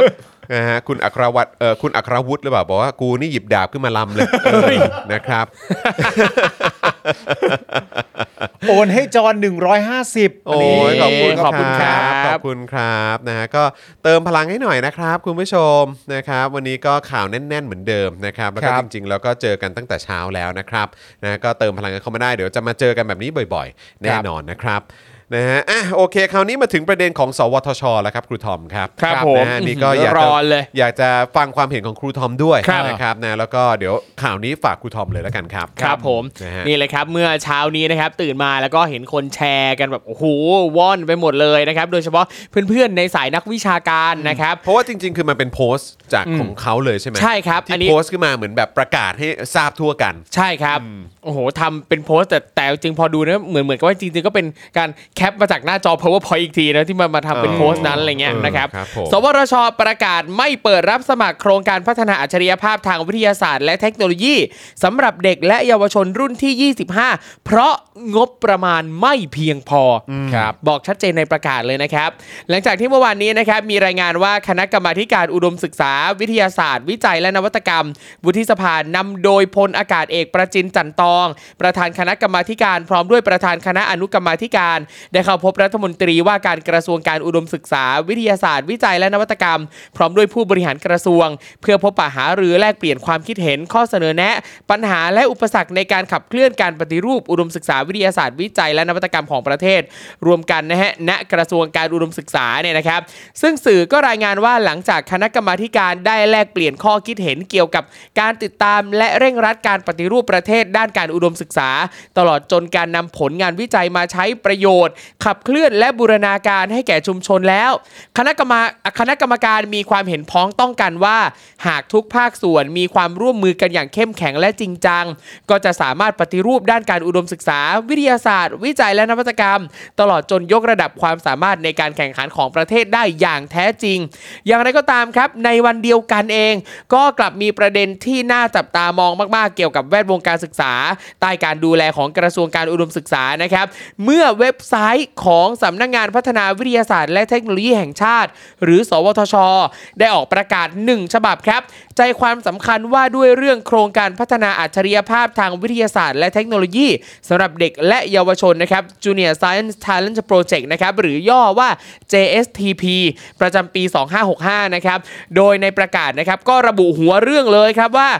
การไม่เปิดรับสมัคร โครงการพัฒนาอัจฉริยภาพทางวิทยาศาสตร์ และเทคโนโลยีสำหรับเด็กและเยาวชนรุ่นที่ 25 ก่อนจะกล่าวถึงเหตุผลสั้นๆนะครับว่า ฟังดีๆนะฮะทุกท่าน ครั ฮะ บ เนื่องจากการจัดสรรงบประมาณในปี 2565 ไม่เพียงพอ โครงการพัฒนาอัจฉริยภาพทางวิทยาศาสตร์ และเทคโนโลยีสำหรับเด็กและเยาวชน จึงขอประกาศไม่เปิดรับสมัครเยาวชนเข้าร่วมโครงการรุ่นที่ 25 ประจำปี 65 จึงเรียนมาเพื่อทราบโดยทั่วกัน ประกาศณวันที่ 19 มกราคม 2565 ย้ำอีกทีนะครับเขาประกาศชัดเจนนะครับว่า เนื่องจากการจัดสรรงบประมาณในปี 2565 ไม่เพียงพอ โครงการพัฒนาอัจฉริยภาพนี้เนี่ยนะครับ จึงขอประกาศไม่เปิดรับสมัครเยาวชนเข้าร่วมโครงการรุ่นที่ 25 อืม บอกแบบนี้เลยนะครับ ครับ ใครอ่านก็เห็นชัดเจนนะครับก็เขียนไว้ชัดเจน อืม โดยทันทีที่ประกาศนี้เผยแพร่ออกมาครับ ก็นำมาสู่การตั้งคำถามกันอย่างกว้างขวางครับว่าเหตุใดงบประมาณด้านการศึกษากับโครงการที่ใหญ่และสำคัญต่อเยาวชนแบบนี้เนี่ยนะ อืม ถึงมีไม่เพียงพอทำไม ครับ งบมีไม่เพียงพอเนี่ยโครงการก็ดีโครงการก็ใหญ่ทำมาหลายปีแล้วด้วย อืม ซึ่งก็มีประชาชนจำนวนไม่น้อยครับ แสดงความเห็นว่าเสียดายแทนเด็ก ๆ ที่จะได้ความรู้และแรงบันดาลใจจากโครงการนี้ ครับ ซึ่งโดยปกติแล้วนะครับ โครงการนี้เนี่ยจะเป็นที่รู้จักกันในฐานะโครงการสำคัญสำหรับเด็กและเยาวชนที่สนใจสายวิทยาศาสตร์ อืม เพราะมีขึ้นทุกๆปี ครับ ซึ่งมักจะเป็นเป้าหมายของเด็กที่ชื่นชอบสายวิทยาศาสตร์ และอยากเข้าไปเพิ่มพูนความรู้และความสามารถของตน โดย สวทชนะครับ ซึ่งมีหน้าที่โดยตรงในการนำวิทยาศาสตร์และเทคโนโลยีมาใช้พัฒนาประเทศ รวมถึงการส่งเสริมการพัฒนาคนทางด้านวิทยาศาสตร์ และเทคโนโลยีเนยนะได้ร่วมกับสำนักงานกองทุนสนับสนุนงานวิจัย หรือว่าสกวดำเนินโครงการนี้มาตั้งแต่มาตั้งแต่ปี 2540 อืม โดยโครงการดำเนินการมาแล้วถึง 24 รุ่น ก่อนจะมาถูกยกเลิกในปีนี้ โอ้โห ฮะ ยี่สิบสี่รุ่นเลย ฮะ ใช่ครับ โอ้โหตั้งแต่ปี 40 นะฮะนานนมนะฮะ โอ้โห เนี่ยซึ่งก็อย่างที่บอกว่ามาถูกยกเลิกในปีนี้ด้วยเหตุผลว่างบประมาณไม่เพียงพอ ครับ ทั้งนี้นะครับ ตัวโครงการระบุถึงเป้าหมายของการดำเนินการไว้ว่าเพื่อค้นหาเด็กและเยาวชน ทั้งในกลุ่มนักเรียนระดับอ่ำอ่ามัธยมศึกษา นิสิตนักศึกษาระดับอุดมศึกษาที่สนใจแล้วก็มีความสามารถพิเศษทางวิทยาศาสตร์และเทคโนโลยี ให้เข้ามาเอ่อเข้ามาโครงการเพื่อให้ได้รับการส่งเสริมด้วยวิธีการ และรูปแบบที่หลากหลายตามความถนัด และความสนใจของแต่ละคน อืม เพื่อพัฒนาเด็กและเยาวชนให้สามารถก้าวเข้าสู่อาชีพนักวิทยาศาสตร์ นักวิจัยที่มีคุณภาพของประเทศต่อไป โดยในแต่ละปีก่อนหน้านี้นะครับก็จะมีการคัดเลือกจากเด็กและเยาวชนเข้าร่วมโครงการ โดยแบ่งเด็กออกเป็น 2 กลุ่มครับ กลุ่มแรก กลุ่มผู้มีความสามารถพิเศษทางวิทยาศาสตร์และเทคโนโลยีจำนวนปีละประมาณ 100 คน ทั้งหมดเนี่ยนะครับจะได้รับโอกาสเข้าค่ายวิทยาศาสตร์ทำโครงงานวิทยาศาสตร์ โดยมีทุนสนับสนุน และมีนักวิทยาศาสตร์พี่เลี้ยง และนักเทคนักเทคโนโลยีพี่เลี้ยงเป็นเมนทอร์คอยดูแลและให้คำปรึกษา ก กลุ่ม 2 กลุ่มผู้มีแววอัจฉริยภาพทางวิทยาศาสตร์และเทคโนโลยีนะครับ เรียกว่ากลุ่ม Genius นะครับ Genius เลย เออ เออ นะเรียกว่าเป็นอัจฉริยบุคคล ครับ นะครับ โดยจะคัดเลือกจากเด็กและเยาวชนจากกลุ่มแรกออกมาปีละประมาณ 10 คน คือกลุ่มแรกเนี่ยนะครับเอามาร้อยคนนะฮะ ครับ แต่ถ้าจากกลุ่มกลุ่มร้อยคนแรกเนี่ยเป็นเด็กกลุ่ม gifted กลุ่มผู้มีความสามารถพิเศษ อืม จะดูจากกลุ่มนั้นอีกทีคัดเลือกมา 10 คน ครับ ที่เป็นผู้มีควมีอัจฉริยะมีอัจฉริยภาพนะครับ อืม ให้ได้รับการสนับสนุนโครงการในระยะยาว คือร้อยคนแรกเนี่ยเป็นระยะสั้นก่อนอ่าตัวเด่นๆเนี่ยเอามา 10 คนมาเป็นระยะยาว อืม เพื่อเตรียมตัวเข้าสู่อาชีพนักวิชาการนักวิจัยและนักวิทยาศาสตร์ในประเทศไทยอย่างเหมาะสม ครับ โดยไม่มีเงื่อนไขผูกพันในการรับทุนนะครับ 10 คนนี้เนี่ยนะครับจะได้รับทุนการศึกษาระยะยาว ตั้งแต่ชั้นปีที่ได้เข้าร่วมโครงการจนถึงปริญญาเอกเลยทีเดียว ว้าว และรวมถึงการฝึกวิจัยหลังปริญญาเอกทั้งในและต่างประเทศ ว้าว ได้รับการดูแลให้คำปรึกษาจากนักวิทยาศาสตร์พี่เลี้ยงและนักเทคโนโลยีพี่เลี้ยง ตลอดระยะเวลาที่อยู่ในโครงการ เข้าร่วมกิจกรรมที่หลากหลาย เช่นการฝึกอบรมระยะสั้น เพื่อฝึกทักษะด้านวิทยาศาสตร์ การประชุมสัมมนาทั้งในและต่างประเทศ การอบรมด้านภาษา แล้วก็ด้านคอมพิวเตอร์เป็นต้น ครับ สำหรับกรณีนี้นะครับ คุณป๋องแปงอาจวรงค์จันทามาศนะครับ แฟนพันธ์แท้นักวิทยาศาสตร์เอกของโลก รุ่นเดียวกับผมเลย อ๋อเหรอฮะ ารุ่นเดียวกันรุ่นเดียวกัน ว้าว นะครับแล้วก็เป็นนักเขียนด้านวิทยาศาสตร์นะครับ ก็ได้แสดงความเห็นนะฮะ บอกว่า โครงการนี้เนี่ยได้สร้างนักวิจัย และอาจารย์รุ่นใหม่ ๆ มาแล้วหลายต่อหลายคน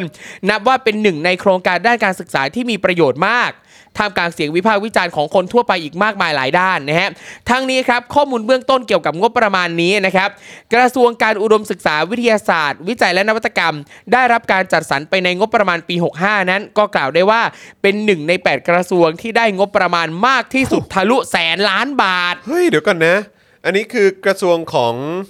ชื่ออะไรนะ เอ่ออเนก อ่า ใช่ไหม เราธรรมทัศน์ ที่จะที่จะ ครับ ไป ผม ดวงจันทร์อ่ะ ใช่ใช่ใช่ใช่ใช่ใช่ใช่ แต่คือทุนการศึกษาให้ให้เขาเข้าเรียนนี่คือยังไม่มีเลยฮะ ครับ เอายังไงอ่ะ อืม เราจะไปดวงจันทร์กันเหรอ ครับ คือ คืออย่างอันเนี้ยคือได้ได้เยอะมากทะลุแสนล้านนะ แต่ก็ยังอยู่ในอันดับที่เจ็ดอันดับหนึ่งเนี่ยคือกระทรวงกระทรวงศึกษาธิการนะ แน่น อันนั้นได้ เออ ได้ได้ แน่นอน อันนี้เบอร์หนึ่ง เออ ตลอด ซึ่งเมื่อวานก็บอกไปแล้วว่าก็เละไม่ต่างนะครับ ครับ อันนี้เนี่ยอยู่อันดับ 7 นะฮะ อ่ากล่าวคือกระทรวงการอุดมศึกษาเนี่ยนะครับได้รับงบประมาณจัดสรรอยู่ที่ประมาณ 124,182 ล้านบาท ในขณะที่กระทรวงศึกษาธิการเนี่ยได้ไปประมาณ 3 ล้าน3นะครับ สามสามแสน อ่ะสามแสนสามนะครับ เออ สามแสนสามหมื่นสองพันสามร้อยเก้าสิบแปดล้านบาทนะครับ ก็สรุปได้ง่ายๆว่ากระทรวงการอุดมศึกษาเนี่ยได้งบน้อยกว่ากระทรวงมหาดไทย น้อยกว่ากระทรวงการคลัง น้อยกว่ากลาโหม น้อยกว่ากระทรวงคมนาคม น้อยกว่ากระทรวงสาธารณสุขอืม ครับผม หากพิจารณาจาก 8 จาก 8 กระทรวงที่ได้งบมากที่สุดในปี 65 เนี่ยนะครับ มีเพียงกระทรวงเกษตรนะครับที่ได้งบน้อยเป็นลำดับที่ 8 เท่านั้นนะครับที่กระทรวงการอุดมศึกษาเนี่ยได้งบนำอยู่ นอกจากนี้นะครับหากเราพิจารณาจากเอกสารแผนการดำเนินงาน และงบประมาณปีงบประมาณ 2564 ที่สำนักงานพัฒนาวิทยาศาสตร์และเทคโนโลยีแห่งชาติหรือว่า สวทช ได้เผยแพร่ออกมาเมื่อเดือนกรกฎาคม 63 นะครับ อาจจะพอทำให้เห็นว่าสัดส่วนงบประมาณรายจ่ายของ สวทช ปี 64 เนี่ยนะครับ อยู่ที่ประมาณ 9,230 ล้านบาท โดยแยกเป็นรายจ่ายค่าบุคลากรนะ 2,530 ล้านบาท รายจ่ายเพื่อการดำเนินงาน 3,500 ล้านบาท และและรายจ่ายค่าก่อสร้างและครุพันธ์อุดหนุนเฉพาะกิจเนี่ย 3,200 ล้านบาท นอกจากนี้ยังมีแผนงบประมาณรายจ่ายสำรองอื่นๆ เช่น เงินลงทุนในบริษัท ร่วมทุน NSTDA Holding เงินกู้ดอกเบี้ยต่ำ เงินเพิ่มพิเศษ และรายจ่ายฉุกเฉิน ตรงนี้เนี่ยประมาณ 625 ล้านบาท รายงานยังระบุการคาดการณ์รายรับจากการดำเนินงานของ สวทช ปี 64 ไว้ด้วยนะครับ ว่าจะอยู่ที่จำนวน 3,300 ล้านบาท ครอบคลุมแผนอัตรากำลังคนจำนวน 3,380 คน โดยเป้าหมายและผลสำฤทธิ์ที่สำคัญของ สวทช ในปี 2564 ครอบคลุมจำนวนบุคลากรภาคอุตสาหกรรม ที่ต้องได้รับการพัฒนาทักษะ รีสกิลอัพสกิลเนี่ยนะฮะเพื่อรองรับอุตสาหกรรมเป้าหมาย และผลักดันเศรษฐกิจอยู่ 8,000 คน และจำนวนนักศึกษาปอโทปอเอก นักวิจัยหลังปอเอก ที่สวทช มีส่วนร่วมในการสนับสนุน เพื่อสร้างบุคลากรวิจัยให้กับประเทศอยู่อีก 650 คน โดยข้อมูลที่กล่าวมานะครับก็เป็นชุดข้อมูลเท่าที่มีการเผยแพร่ล่าสุดอยู่ในขณะนี้ หากมีข้อมูลที่น่าสนใจเพิ่มเติมนะครับเดี๋ยวเราก็จะนำเสนอให้ทราบต่อไปนะครับ พร้อมกับก็ต้องติดตามต่อไปว่า จะมีความเคลื่อนไหวใด ๆ จากกระทรวงการอุดมศึกษาหรือเปล่านะครับ อย่างตรง รงนี้นะครับไม่แน่ใจว่าเรามีภาพขึ้นให้ดูไหมครับว่าภาพประกาศเมื่อเช้าเนี่ยนะครับเป็นภาพไหนยังไง เดี๋ยวเดี๋ยวเดี๋ยวเดี๋ยวเอ่อรบ จะมี ก ไห ว ม น ฮะ อาจารย์แบงค์ช่วยเอาขึ้นมานิดนึง ครับผม นะครับ คือจริงๆเนี่ยอยากจะให้เห็น ออ ชัดๆนะครับว่าในประกาศเนี่ยนะครับมีระบุชัดเจนจริงๆนะครับว่างบประมาณไม่เพียงพอนะครับเห็นไหมเขาบอกว่าเนี่ยอ่านี่เลยนะครับนะ เอาเป็น การไม่เปิดรับสมัคร ภาพใหญ่เลยนะ นะครับแล้วก็เนี่ยมีบอกเลยนะว่า เนื่องจากการจัดสรรงบประมาณในปี 65 ไม่เพียงพอนะครับจึงขอประกาศไม่เปิดรับสมัครเยาวชนเข้าร่วมโครงการรุ่นที่ 25 ประจำปี 65 อันเนี้ยแล้วมีโลโก้สวทชเนี่ยอยู่ชัดเจน อันเนี้ยประกาศออกมาชัดเจน แต่ครับล่าสุดสดสดๆร้อนๆ ในเพจของสวทชเองครับ ก็มีประกาศออกมาว่า เฮ้ย เข้าใจผิด ฮะ สดสดๆร้อนๆเพิ่งมีประกาศเลยครับ เมื่อไม่กี่นาทีที่ผ่านมาเนี่ยเมื่อประมาณ เมื่อไม่กี่นาที ชั่วโมง เลยนะ กว่าประมาณชั่วโมง อ่ะ นะครับ โอเคอ่ะชั่วชั่วโมงหนึ่งที่ผ่านมา ใช่ นี่เลยครับ เขาบอกว่า สวทช แจงเหตุ ชะลอการรับสมัครเยาวชนเข้าร่วมโครงการ งั้นอันนี้กู ต ว่า อนแรกอ่ะบอกว่าไม่ไม่ไม่รับพองบไม่พอ เอาละแต่พอเป็นประเด็น อันี่ไงเอกสาร พอโดนชาวเน็ตด่านั่นนี่นู่นปั๊บเฮ้ย ไม่ได้งด แค่ชะลอ อ๋อ มาเดี๋ นี่ ยวเดี๋ยว นี่ อาจารย์แบงค์อาจารย์แบงค์ช่วยช่วยซูมเข้าไปนิดนึงได้ไหมฮะ ครับ เอออ อ่า ซู ผมขออ่านให้ฟังนะ เขาบอกว่า อ่าโอเคโอเค ตามที่ได้มีการลงประกาศไม่เปิดรับสมัครโครงการพัฒนาอัจฉริยภาพทางวิทยาศาสตร์สำหรับเด็กและเยาวชนเนี่ยนะฮะ ผ่านทาง Facebook ของโครงการเนี่ย สวทช ขอเรียนชี้แจงข้อเท็จจริง การที่สวทช ประกาศว่าอันนี้เนี่ย เดี๋ยวฉันจะขอแจงข้อเท็จจริงแล้ว แปลว่าประกาศก่อนหน้านี้มันไม่ใช่ข้อเท็จจริง เออมัมันยังไง เห็นไหม ฮะ มันยังไม่ทีท่วน เออ อันนี้นี่ฟังฟังนี่นี่จะเป็นข้อเท็จจริงแล้วกำลังจะบอกแล้ว เออ เออ นะ สวทช ขอเรียนชี้แจงข้อเท็จจริงว่า ผู้ที่จะรับทุน JSTP ระยะยาวสำหรับปี 65 อย่างที่เราได้อธิบายไปเมื่อสักครู่นี้ว่าร้อยคนแรกที่เข้ามา อันเนี้ยเหมือนกับมาเข้าค่ายระยะสั้น ครับ แล้วคัด 10 คนที่เป็นหัวกะทิเนี่ยมาเข้าค่ายระยะยาว เป็นจีเนียส เออเป็นจีเนี่ยเนี่ยสวทชบอกว่าเนี่ยข้อเอ่อขอเรียนชี้แจงข้อที่จริงว่าผู้ที่จะรับทุน JSTP ระยะยาวสำหรับปี 65 ได้ดำเนินการคัดเลือกเสร็จสิ้นแล้ว เออ มีผู้ได้รับคัดเลือกจำนวนทั้งสิ้น 10 คน โดยจะเริ่มรับทุนในปีการศึกษา 65 ส่วนที่ประกาศว่าไม่เปิดรับสมัครอ่ะ มันเป็นแค่การชะลอกิจกรรมการเข้าค่ายอาระยะสั้นเนี่ย เออ ในปี 66 เนื่องจากสถานการณ์งบประมาณ และสถานการณ์การแพร่ระบาดของโควิด -19 สวทช ก็เลยพิจารณา ทบทวนแนวทางในการดำเนินการให้เหมาะสมกับสถานการณ์ปัจจุบัน ในการรับสมัครคัดเลือกผู้ที่เหมาะสมรับทุนรุ่นที่ 25 ที่จะเปิดรับทุนในปี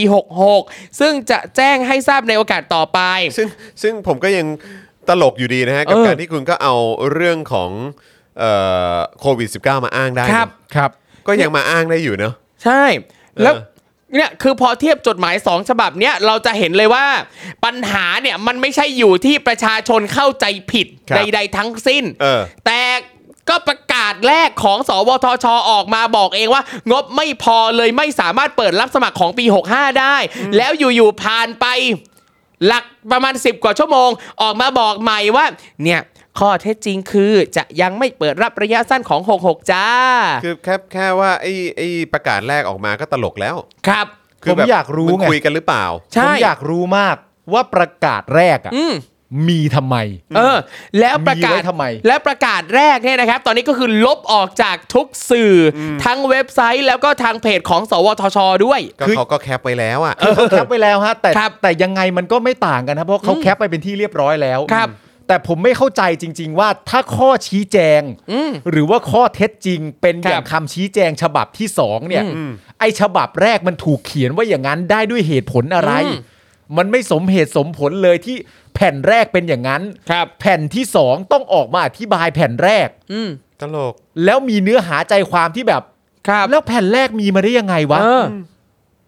หรือเผลอๆพอแผ่นแรกออกมาปั๊บอ่าในช่วงระยะเวลากลางวันอ่ะมีคนติดต่อมาอ่ะกูให้งบแล้วอ่ะประกาศอีกอันนึงแล้วกัน ก็ต้องบอกด้วย เออ ก็ต้องบอกด้วย ได้รับงบมาจากใคร อืม คนไปเขาจะได้รู้ ค ไง รับ แต่อย่างที่บอกไปที่สงสัยนะตอนนี้ อื จ ม ริง ๆ ก็คือว่า แผ่นแรกกับ มันเหมือนประมาณว่า อุ๊ย แย่จังประชาชนเข้าใจผิดไปหมดแล้ว เราต้องชี้แจงซะหน่อย อืม ซึ่งประชาชนเข้าใจผิดอยู่แล้วฮะ ครับ อืม อะไรของมึงนะ นั่นแหละ รู้สึกแบบพวกมึงทำงานกันยังไงเนาะ อืม จริง ๆ นี่คือแบบ คือมันก็ ทุกวินาทีครับหรือทุกการกระทำอ่ะแม่งเป็นการตอกย้ำว่า ราชการไทยแม่ง ครับ สวทช ส ห่ ว วยจั ท งเลย ช ตั้งแต่ปีอะไรวะเนี่ย ตั้งแต่ปี เอ่อกิจกรรมนี้เริ่มตั้งแต่ปี 40 พี่ ปี 40นะ JTP อืม อะไรของพวกมึงอะเนี่ย อืม ทำงานกันภาษาอะไรฮะ นี่ โอ้ย อืม แปลกประหลาดมากจริง ๆ อะไรไงแล้วสสมมติว่าเราจะสรุปคำชี้แจงใหม่ก็คือว่าสำหรับปี 65เนี่ยรับแล้ว ใช่รับ จนเสร็จสิ้นแล้ว เอออั อันที่บอกว่าชะลออยู่ คือขอ เนี่ ง ย ปี คือ 66 การรับ 100 คนของปี66ใช่ไหม ใช่ เออ นั่นน่ะสิ เออ กูแปลกจังเลยเนอะกูอ่านแผ่นแรกแล้วกูไม่เข้าใจอย่างเงี้ย กูแปลก เออ กูคงผิดที่กูแหละ เนี่ย เออ และเนี่ยดูคือทุกคนที่ได้อ่านประกาศแรกเข้าใจตรงกันหมด ก็ใช่ ใช่คือ เนี่ย คือคือประคือสรุปใครผิดกันแน่ไงเข้าใจปะคือคุณบอกว่า เฮ้ย เนี่ยประชาชนเข้าใจผิดกัน ครับ แต่ก็มึงเขียนมาอย่างเงี้ย ใช่ คือเพราะฉะนั้นคือประชาชนทุกคนที่อ่านข้อความแล้วเข้าใจไปไปในทางเนี้ยก็คือเข้าใจผิดคือ ครับ ผิดที่พวกกูใช่ไหม ใช่ เออแล้วนี่คือคุณก็โอ้ยเดี๋ยวต้องมาทำความเข้าใจกันก่อนเป็นอย่างนี้อะไรอย่างเงี้ยเดี๋ยวคือเข้าใจผิดกัน อืม อืม กูเข้าใจผิดตามที่บอกว่าปี 65 ไม่จัดนะ ครับ ไม่มีงบ อืม อ่านกี่ทีก็เข้าใจว่าอย่างนี้ อืม เออ กูเข้าใจผิดเองแหละ อืม แล้วคือพอมีอะไรแบบนี้ขึ้นมานะ ครับ คือมีใครรับผิดชอบบ้าง อืม คือมีใครรับผิดชอบบ้าง นอกจากมาบอกว่าเออประชาชนเข้าใจผิด ครับ คุณผู้ชมบอกอืมผิดที่กูแหละ เออผิดที่พวกกูตลอดแหละ ผิดที่พวกกูแหละ กูคงอ่านไม่ดีเองอ่ะ จ้ะ อืม อืม นะครับอ่ะรู้สึกอย่างไร อืม นะครับ ก็ลองคอมเมนต์กันเข้ามาได้ครับคุณผู้ชมครั เนี่ย บ แต่ว่ามันคือพอพออ่านไอไอจดหมายฉบับที่สองอ่ะไอความน่าเอะใจอย่างหนึ่งก็คือ พอเราเข้ามาดูในคืออย่างอันเนี้ยเขาบอกว่าประกาศไปแล้วเรียบเรียบร้อยใช่ไหมได้ได้คนสำหรับปี 65 แล้วใช่ไหมได้ได้สิบคนและรอประกาศใช่ไหมแต่พอเราเข้าไปดูในเว็บไซต์ของโครงการนี้อะนะเราก็จะเจอว่าข้อมูลคือข้อมูลที่อัปเดตล่าสุดอ่ะมันคือประกาศผลผู้ได้รับคัดเลือกโครงการของปี 24 ไม่มีข่าวการประกาศรับสมัครของ ของปี ยี่ 25 ของ 25 เลย นั่นน่ะสิ ไม่เคยมีการพูดถึงปี 25 ในนี้เลย แต่ในประกาศเนี้ยบอกว่า อืม เรียบร้อย สมัคไป แล้ว เรียบร้อยแล้ว รอประกาศ ใช่ 10 คนแล้วเนี่ย ใช่ซึ่งซึ่งผมไม่อยากรู้ เออ ว่าอย่าง 10 คนนั้นน่ะ ครับ หรือว่าคนที่ได้คนที่ได้เข้าไปก่อนหน้านั้น ก่อนในโครงการจีเนียสเนี่ยไอ้ที่ที่ที่ที่มันจะมีก่อนหน้านั้น ก่อนที่เขาจะคัดออกมา 10 คนเนี่ย ครับ มีใครได้ได้ไปร่วมโครงการนั้นบ้าง อืม คือพอจะแชร์ได้ไหม อืมอืมอืมอืมอืมเข้าใจ คือก็ต้องขออภัยที่ไม่เชื่อ ครับ เพราะว่าก็คือก็ต้องรอฟังจากคนที่ได้ไปร่วมจริงๆไง ใช่ เพราะว่าคือทุกวันนี้การจะฟังอะไรจากหน่วยงานราชการเนี่ย อืม เพราะเรามีความรู้สึกว่าอ้าวพวกมึงพูดอย่าง ครับ แล้วพออีกทีนึงมึงก็มาบอกอย่าง ใช่ อืม ก็เลย กูขอถามประ เพราะ ชา กู ชน เช็ค ดีกว่า กูเช็คก็แบบมันไม่มีขึ้นน่ะ อืม อืม เนี่ยครูทอมเข้าไปเช็คใน ครับ พื้นที่ที่ก็ควรจะเป็นแบบสาธารณะที่ก็คุณก็ต้องมาลงข้อ ครับ มูลอะไร ใช่ ต่างๆไว้อะก็ไม่ คือ มีอ่ะ คือเข้ามาดูเนี่ยโอ้ยมันมีย้อนหลังไปถึงปีแบบ 24 23 22 เลยนะ เออ คือในเนี้ยประกาศรับสมัครผู้เข้าร่วมโครงการของปี 24 เนี่ยก็ยัง ก็ยัง มี อยู่ อยู่ แต่ไม่มีประกาศรับสมัครของปี 25 แต่ อัน ไอ้ นี้ จดหมายเนี่ย บอกว่าได้แล้ว บอกว่าอืมรอประกาศแล้วได้ เออ 10 คนแล้ว เออ แล้วข้อมูลก่อนหนั้านมันหายไปไหนเหรอ เออ ข้อมูลเกี่ยวกับปี 25 ทั้งหมดหายไปไหนนะฮึ มีมีมีใครมีใครแบบรู้จักคนที่ได้ไปร่วม หรือว่าไปสมัครไอ้ครั้งที่ 25 นี้บ้างไหม ฮะ ถ้ามีก็ถ้ามีเหรอ เพราะว่าเพราะว่าไอ้เอกสารใบแรกเนี่ยที่ออกมา ก็คือบอกว่าของ 25 เนี่ยคือไม่รับเลย ไม่รับไม่รับเลย ไม่ ไม่มีงบ อืม เออ อืม แต่ผมแนะนำให้ครูทอมมาใจเย็นๆ แล้วก็ ครับ รอฟังคำชี้แจงฉบับที่ 3 ก่อน เออ นะฮะ เอางี้เอางี้ผม ถ้ายังไม่เข้าใจก็ฉบับที่ เหร แปด อ ผมถามแค่เบื้องต้นตอนนี้ เอกสารที่ออกมาใหม่ของทางสวทชอะไรเนี่ย หรือว่าทางเอ่ออุดมศึกษาอะไรเนี่ย ครับ นะฮะคุณผู้ชมเชื่อไม่เชื่อ เอาอีกแล้ว แค่นี้เลย เอาอีก เนี่ แล้ ย ว เชื่อกดเชื่อกดหนึ่งไม่ เออ เชื่อกดศูนย์ก็ได้ครับหรือ ใช่ พิมพ์มาเลยก็ได้ว่าเชื่อหรือไม่เชื่อ ครับ แค่นี้เลยครับ โอ้ อยากฟังความเห็นคุณผู้ชมครับ อืม เชื่อไม่เชื่อแค่นั้นเลย โอ้รัฐราชการเก่งเป็นอย่างนี้นี่อง เนอะเนอะ ดีใจดีใจแท้ จริงๆ ดีใจแท้จริง โอ้โหนะฮะอ่ะอย่าลืมนะครับ เติมพลังเข้ามาให้กับพวกเราด้วยครับ ผ่านทางบัญชีกสิกรไทย 0698975539 หรือสแกนเคอร์โคดนะครับ เนี่ยรุ่น 24อ่ะรับสมัครกันตอนธันวา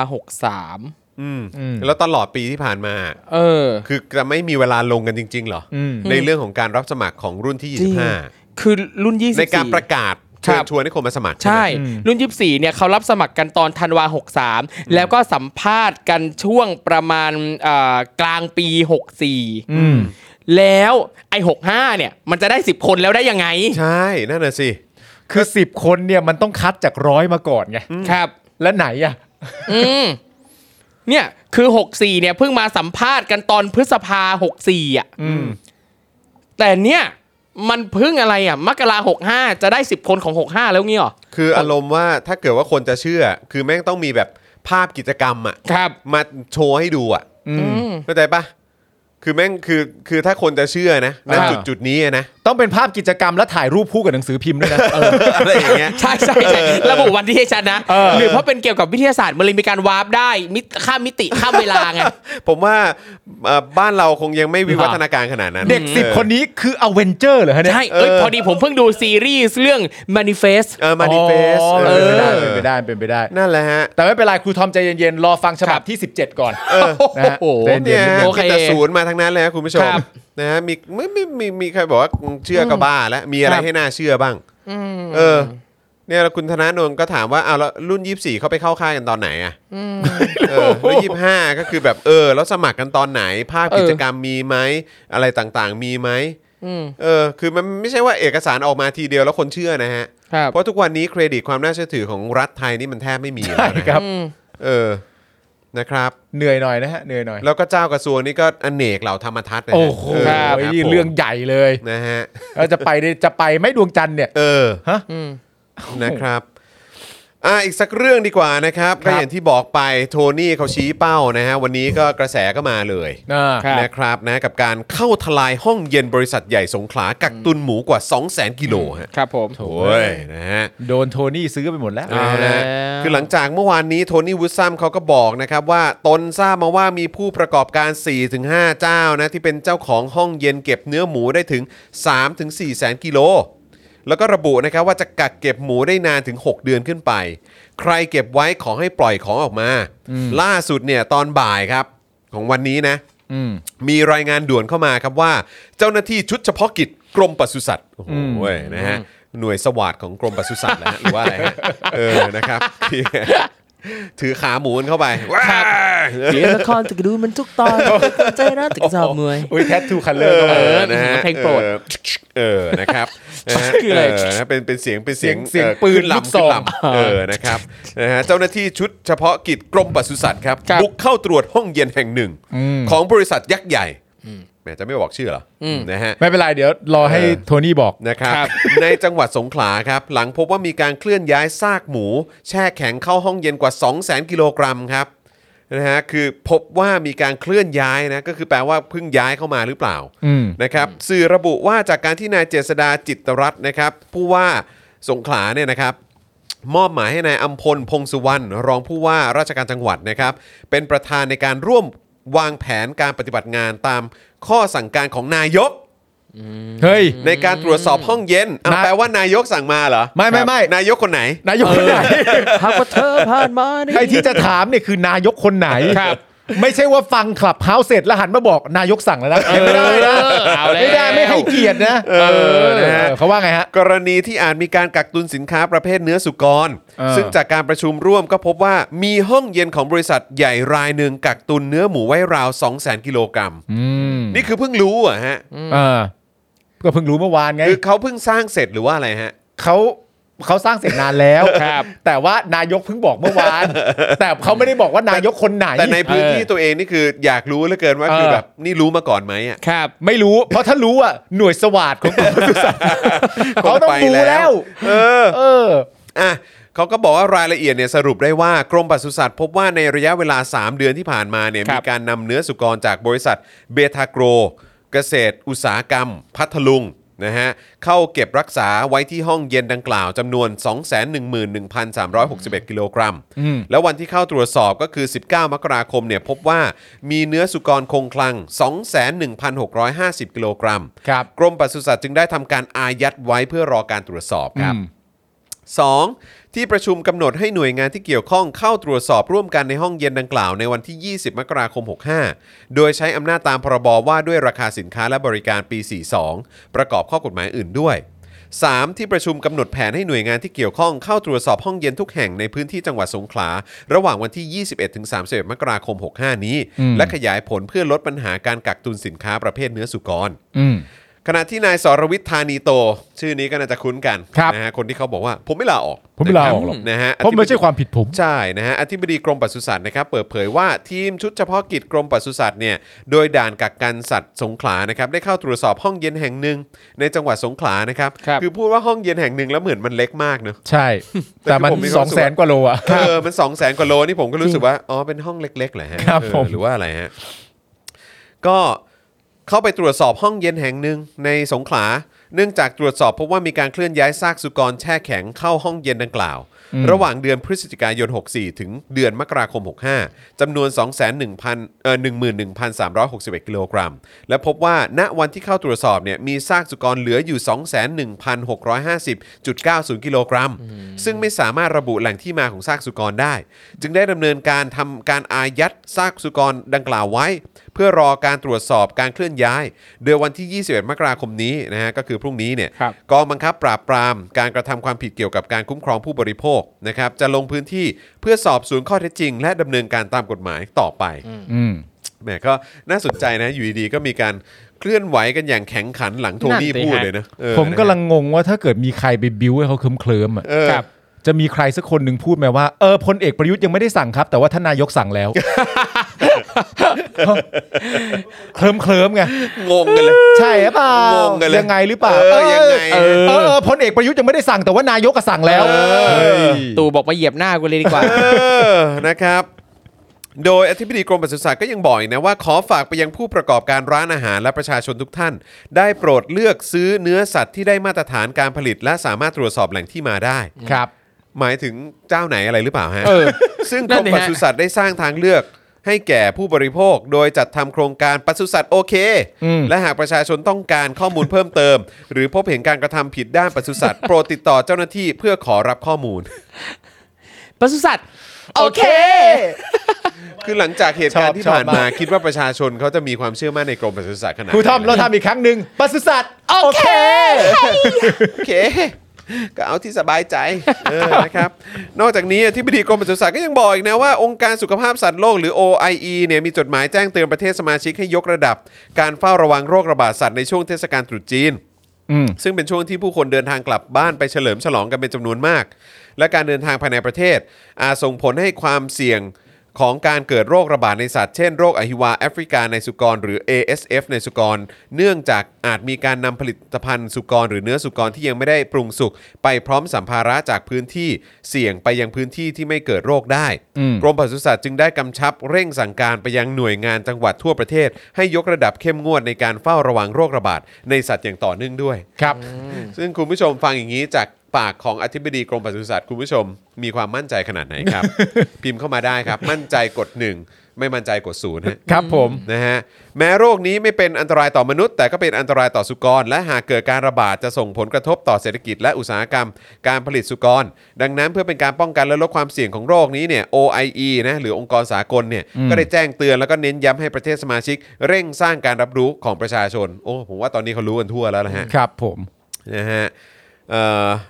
โอเค แล้วก็อธิบดีกรมปศุสัตว์เนี่ยก็ยังบอกด้วยนะว่า นอกจากนี้เนี่ยยังมีโรคไข้หวัดนก ซึ่งประเทศไทยได้ดำเนินการเฝ้าระวังโรค ควบคุมป้องกันโรคอย่างเข้มงวดอ่ะคุณผู้ชมเชื่อมั่นหรือไม่เชื่อ มั่น เชื่อมั่นกดหนึ่งไม่เชื่อมั่นกดศูนย์ ครับ นะครับจากคำบอกเล่าของอธิบดีกรมปศุสัตว์นะ ครับผม โดยไม่พบระนี่โดยไม่พบรายงานในประเทศมาแล้วเป็นระยะเวลา 12 ปี ชิปหายแล้ว แต่กรมปศุสัตว์ก็ยังคงเตรียมความพ ร้อมนี่เขาบอกว่ากรมปศุสัตว์ก็ยังคงเตรียมความพร้อมนะและป้องกันโรคไข้หวัดนกเข้าสู่ประเทศไทยอย่างต่อเนื่อง โดยได้สั่งการให้เจ้าหน้าที่ในพื้นที่เข้าตรวจเยี่ยมเกษตรกรผู้เลี้ยงสัตว์ปีกอย่างใกล้ชิด เฝ้าระวังโรคสัตว์ตามแนวชายแดนอย่างเข้มงวดอยู่ขณะนี้ เข้มงวดอยู่นะขนาดนี้เหรอ อ่ะทุกคนรีบเก็บไก่นะครับ รีบล้อมรั้วให้ดีนะครับ ครับผม เชื่อเชื่อมั่นในสิ่งที่อธิบดีกรมปศุสัตว์พูดกดหนึ่งไม่เชื่อมั่นกดศูนย์ เชื่อหรือไม่เชื่อ แต่ว่าถ้าเชื่อเขาก็ต้องเชื่อด้วยนะครับ ว่าโรคระบาดในหมูเนี่ยมันเพิ่งเกิดขึ้นกับประเทศไทยได้ ใช่ครับ นะฮะก็ต้องเชื่อให้ครบด้วยนะฮะ ถูกครับ ใช่ใช่ ก็ต้องเชื่อให้ครบด้วย ก็โดยรวมแล้วก็เอ่อขอบคุณคุณทักษิณนะนะ ฮะ ที่ ใช่ทักษิณอย่าทิ้งประชาชน กูว่าหรือว่าในความเป็นจริงแล้วทักษิณเขาตอกหน้ากูวะ เฮ้ย เพราะเมื่อวานที่กูไปท้าทายเขาว่าท่านแน่จริงก็ให้กลับมาทำเองอ่ะเขาเลยแบบว่าทำให้ดูว่ากูไม่ต้องไปกูก็ทำได้อย่าง เอ นี้ป่ะ อ เป็นไปได้เป็นไปได้ มันเป็นอย่างนั้นหรือเปล่าหรือถ้าเรายุทักษิณไปเรื่อยอย่างนี้ทักษิณก็จะรันประเทศไปเรื่อย จริงต้องยอม ๆพลเอกประยุทธ์ยังไม่มีคำสั่งอะไรครับ ผมอันนี้ผมแค่ทำตามคำสั่งนายกเฉยๆเฮ้ยแปลว่าอะไรวะ หรือจริง ๆ แล้วเนี่ย ประยุทธ์ยิ่งกว่านั้นคือประยุทธ์เนี่ยสั่งทักษิณให้พูด เพื่อสั่งแทนตัวเองอีกทีหนึ่ง สั่งทักษิณให้พูด ใช่ แล้วทำตาม ใช่ อันนี้เป็นเรื่องของกลเม็ดเด็ดพลายแล้ว ใช่ ว่ามันมันแยบย นขนาด การ ไหน เมืองมาซับซ้อนเราอาจจะยังเข้าไม่ถึง โอ้โห ก็เข้าไม่ถึง ธด จริง ใช่ ซึ่ง ไม่ธรรมดา ก็ไม่ไม่ไม่อยากไปถึง ไม่อยากไปเลย อ่ะคุณผู้ชมครับนะฮะตอนนี้ก็มาเติมพลังให้กับพวกเรากันหน่อยไหม เออ นะครับนะผ่านทางบัญชีกสิกรไทยครับ 0698975539 หรือสแกน QR Code นะครับ ครับ ช่วยกันเติมพลังให้หน่อยนะครับ เดี๋ยวยังเหลืออีกหนึ่งข่าวนะครับนะดูจากเวลาเดี๋ยวเราจะเหลืออีกหนึ่งข่าวนะครับ ก็คือเรื่องของการขึ้นค่าขนส่งนะครับ 20% โอ้ ครับ ยตายแล้ นะครั ว บหลังรัฐบาลเมินดูแลราคาน้ำมันนะครับนะฮะแล้วก็มาดูเอ่อการขาดทุนของขอสมกกันหน่อยดีกว่า ครับ นะครับ6,000 กว่าล้านนะครับ เดี๋ยวอีกสักครู่หนึ่งนะครับ เราจะพูดถึงข่าวนี้กันนะครับ แต่ว่าตอนนี้คุณผู้ชมเติมพลังให้กับพวกเราหน่อยนะครับ ถ้าคุณเติมพลังคุณผู้ชมเติมพลังเข้ามานะครับ พอจบเอ่อพาร์ทของการเติมพลังแล้วเนี่ย ผมจะยุทักษิณต่อ เออ คุณผู้ชมเติมพลังให้ผมก่อน เออ ครับเติมพลังให้รายการก่อน ใช่ แล้วเดี๋ยวเรายุทักษิณกันต่อ เออนะ นะ ค ครั รั บบ ผมคนไม่แน่จริงอย่างนั้นเราต้องยุฮะ ใช่ จริง เราต้องปลอกเปลือกเขา จริง ให้เขาได้มียางอายกันบ้าง เ ต้อง เออนะครับอ่ะ เติ เติม ม พ พลั ลัง ง กันเข้ามาหน่อยครับนะ มาครับมาครับ คนละ5บาท 10 บาทก็ได้นะครับ จริง บัญชีกสิกรไทยครับ ตามศรัทธา 0698 975539 หรือสแกนเคอร์โคดครับแหม้วันนี้ก่อนจบรายการถ้าสัก 20%ก็จะเป็นพระคุณอย่างยิ่งเลย ยี่สิบ นะครั ห้า เอ โอ้ อ ถ้า 25 นี่ก็จะยอดเยี่ยมเลยครับ ยี่สิบห้า นะฮะ ดีกว่าครับคุณผู้ชม ค ค รั รั บบ อ่ะ นี่ระหว่างรอนะครับก็เอ่อฝากทุกคนนะครับติดตามผลงานน้องยอชด้วย เออ ใช่ น้องยอช เขาเด ยง บิวต์ ศิล ปะ ป์ อันนี้ า นี่คือเดบิวต์ยัง อันนี้ถือว่าเป็นเดบิวต์เป็น เขาเรียกเรียกว่าเดบิวต์ยังอ่ะแบบเนี้ย เทรนีใช่ไหม ใช่ เขาชื่อเทรนเทรนนี่ เทรนนี่เอบ้าเทรน Trainee นี่เอ ป่ะ นะชื่อวงเทรนนี่เอ เออ ของ Big Hit Entertainment เออนะครับ BTS ค่ายเดียวกับ อ๋อค่าย BTS เดียวกับ เลยนะ BTS ด้วย ใช่ โอ้ย นะครับโอ้โห นะครับ กระแสมาแรงมากนะครับ IG ชาวเน็ต น้องเขาอะไรนะ พร้อมจะยอชยงศิลป์ ยอชใช่ไหม ใช่ครับ เอยผม นี่ ผมเรื่องน้องยอดเนี่ยผมเข้าใจแต่ว่าสิ่งที่ผมสงสัยก็คือตอนที่ครูทอมโพสต์ว่า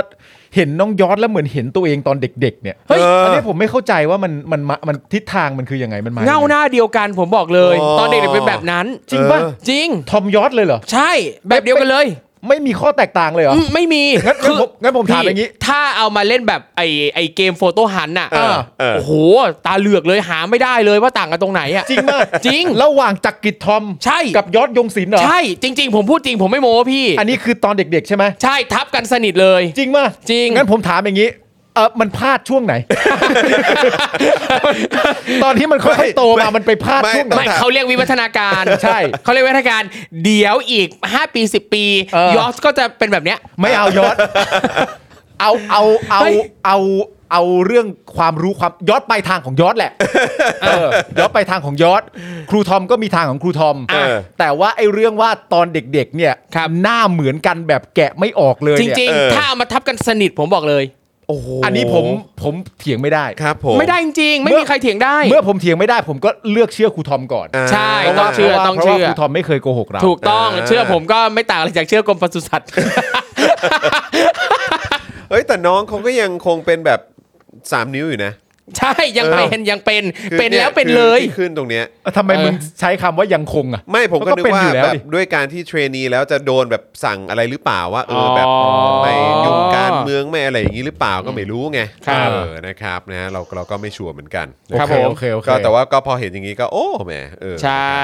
นะครับ ก็ฝากติดตามน้องกันได้นะครับ น้องก็เป็นอีกหนึ่งศิลปินนะครับ ที่ ครับ ออกมา call out นะครับ ออกมาพูดในประเด็นต่างๆของสังคมนะครับ เป็นกำลั ก็ งใจให้นะ เห็นว่าในในทวิตเตอร์นะเขาก็ตั้งชื่อด้อมกันงี้ เรียกว่าด้อมลำยอง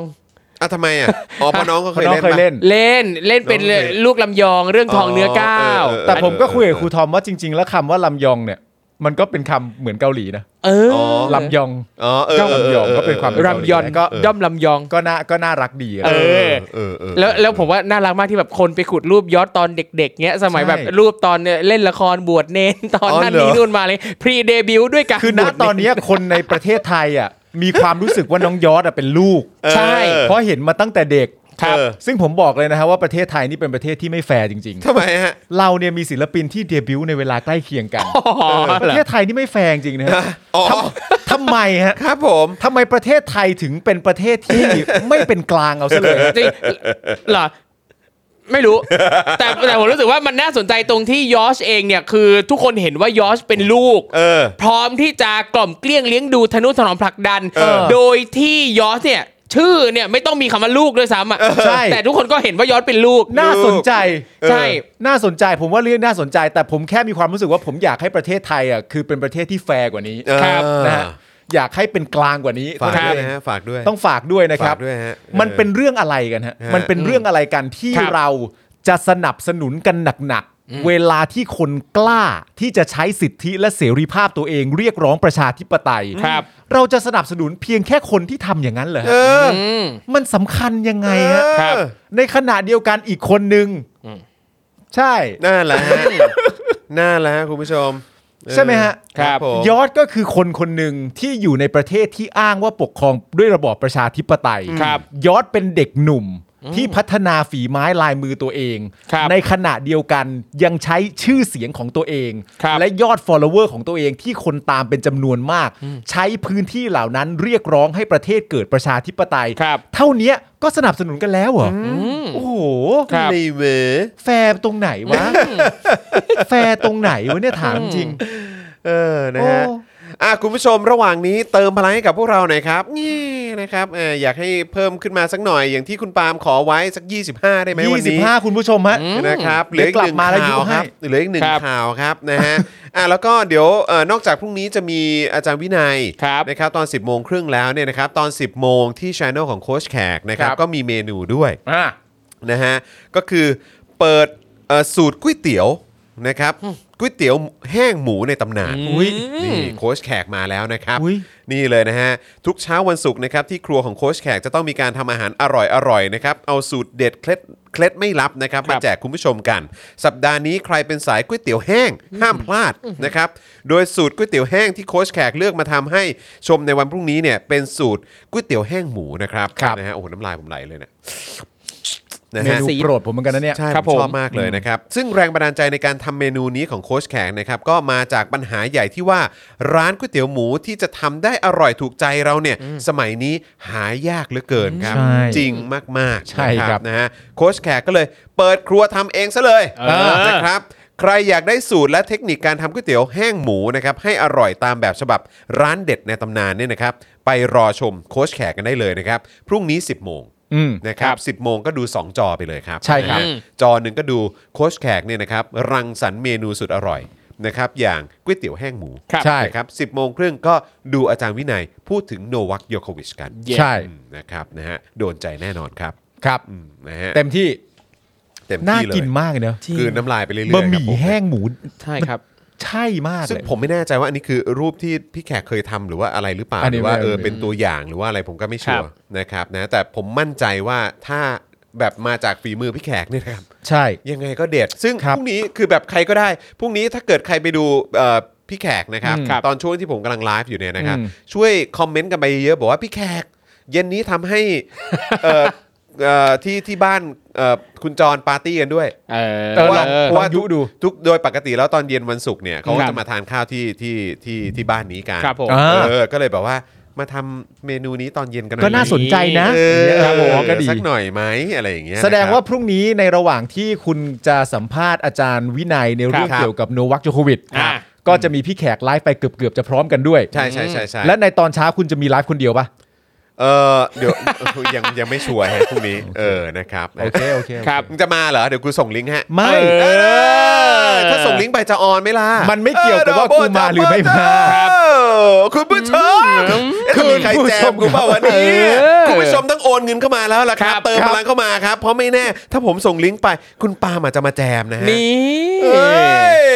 เออไม่มาก็ไม่รู้จะว่าไงแล้วพูดขนาดนี้ เฮ้ยหัวอะไร เอ้ย หัวรายการเรายังทางเดียวกันอยู่ เลย หัวรายการเรายังทางเดียวกันอยู่เลย ไม่มี คุณผู้ชม ความสัมพันธ์ของเราก็ไม่ต่างจากความสัมพันธ์ในพักพลังประชารัฐหรอก แต่แต่ว่าในความ คุณ รู้สึ ราก หูบอกว่ามาสิยังชอบ แต่ว่าในความรู้สึกกูอ่ะมึงไลฟ์คนเดียวก็สนุกดีนะ นี่นี่คุณคุณองค์ชายว่าแหนเปล่า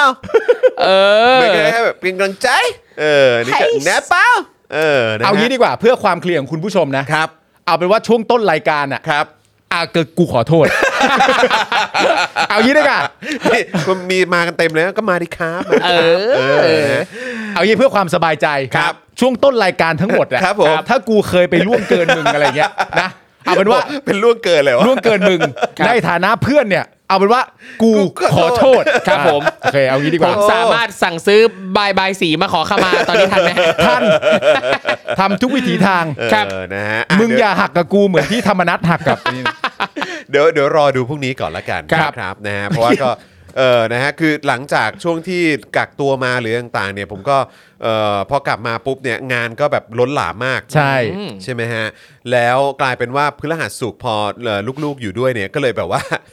งานงานล้นเลย ครับ เออพอพอเด็กๆ เด็ก ๆ ก็บ่นเลยฮะเด็กๆบ่นกันเลยทีเดียวนะครับว่าอะไรเนี่ยเออป้าป๊าไม่ค่อยอยู่ด้วย อืม นะค อ่ะ รับ แล้วดูสิแล้วพอมึงยุ นะฮะ มาทีหนึ่งตอนนี้กูก็เลยกลายเป็นคน มาเลยฮะ กูเลย ครับ กลายเป็นคนไม่แน่จริงไปแล้วตอนเนี้ย นี่ เออ นี่คุณธีระใจไหมอะใจไหมอะคุณองค์ชายโอ้โหไม่ใจเลยเออโอ้โห ครับ ใช่ครับถูกครับ ไม่ใจครับยอมครับ โอ้ตายตายตาย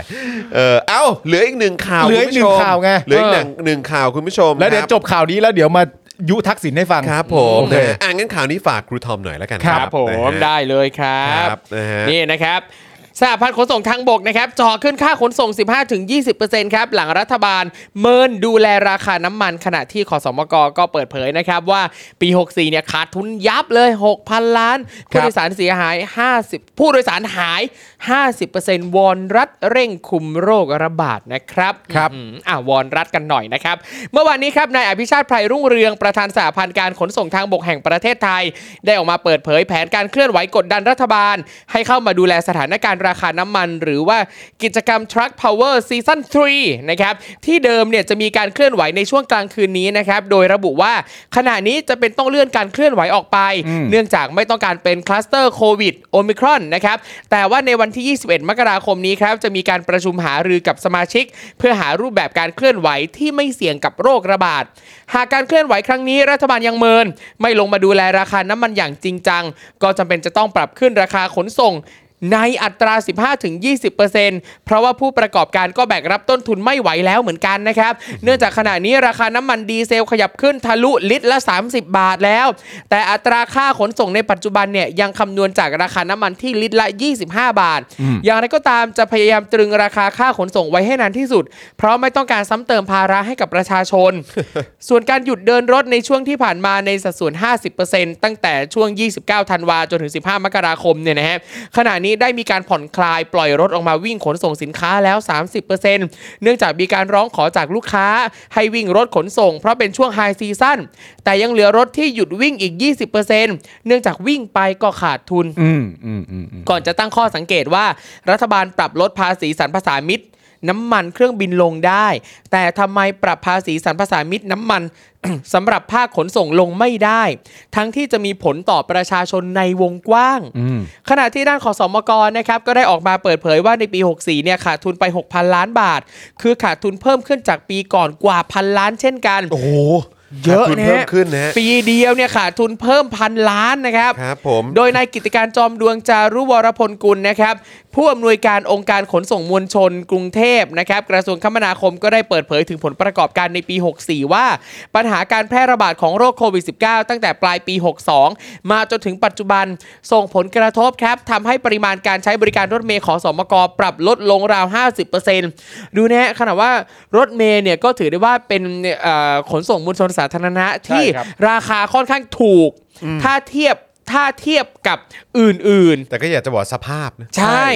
คือ สภาพ ถ้าเทียบกับรถไฟฟ้าอะรถเมล์เนี่ยถูกกว่ามาก แน่นอน ใช่ แต่ว่าก็ยังมีประชาชนจำนวนไม่น้อยนะครับ ที่ไม่สามารถจะแบ่งเงินมาขึ้นรถเมล์ได้นะครับ เห็นไหมผู้โดยสารหายไป 50%นั่นแปลว่าค่ารถเมล์ที่เรามองว่าถูกเนี่ย มันก็อาจจะแพงสำหรับ สำหรับ ห บาง ลาย คน ๆ คนนะครับ ปัจจุบันครับ เดือนมกราคม 65 มีจำนวนผู้ใช้บริการเฉลี่ยวันละ 4 5แสน4ถึง5แสนคน ลดลงจากช่วงก่อนช่วงก่อนการระบาด ซึ่งอยู่ที่วันละประมาณ 9 แสนถึง 1 ล้านคน หายไปครึ่ง ๆ นะครับ ไม่คือ ว้าว คนใช้วันหนึ่งเป็นล้านคนคือมันก็เยอะอยู่นะ เยอะ ใช่ครับ แล้วคือแบบเอ้ยเราก็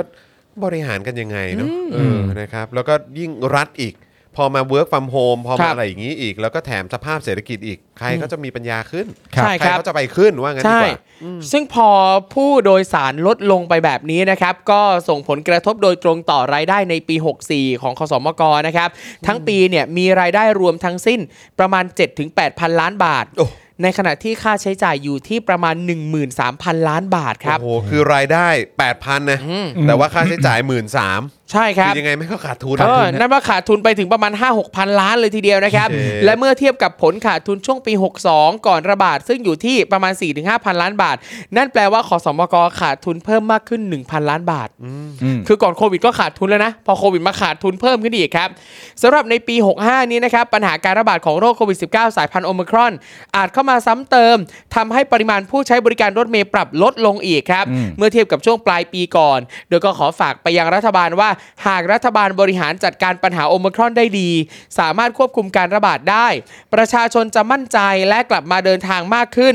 จากนี้คงต้องจับตาเดือนต่อเดือน ว่ายอดผู้โดยสารจะเพิ่มขึ้นหรือไม่ หากปรับตัวดีขึ้นต่อเนื่อง กลับมาอยู่ที่วันละ 6 0 0 0 0 คนได้หรือไม่ โดยคาดว่ารายได้ของคอสมกในปี 65 อาจจะเติบโตได้ 10%จากปีก่อน ปรับขึ้นมาอยู่ที่ประมาณเอ่อ7,700 ถึง 8,800 ล้านบาท สามารถลดยอดขาดทุนลงได้ราว 10%ครับ แต่ก็ยังขาดทุนอยู่ ใช่ ใช่ครับ ก็ยังขาดทุนอยู่แล้วในความเป็นจริงก็ขาดทุนมาก่อนปี 62 แล้วด้วยนะฮะ อืมครับผม โอ้โห เต็มเต็ม ก็เนี่ยแหละครับ ครับ คือ คือไม่รู้จะพูดยังไงฮะแล้วคือแบบ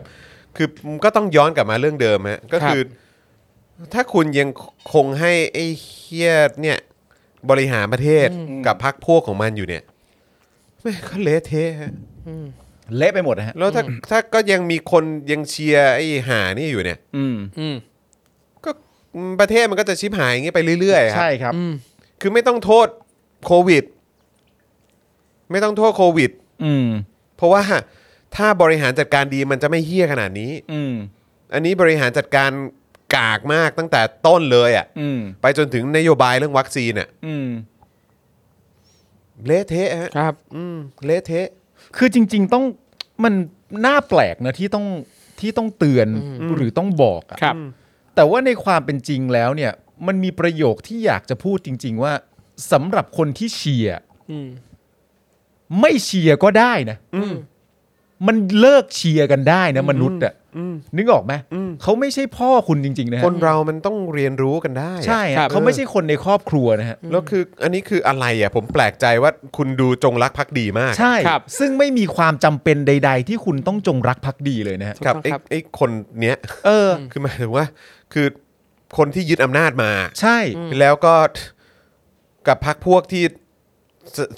เออพากันไปอะ่ะ ครับ ใช่ คือคุณไปพักดีอะไรกับมันนักหนาเนี่ยผมงงมาก ห เล รื ย อ เนี่ย แม้แม้กระทั่งวันหนึ่งถ้าเกิดว่าคุณจะหลงกลจริง ๆ ว่า ณ ตอนนั้นมีสงครามกลางเมือง ครับ ประชาชนหลั่งเลือด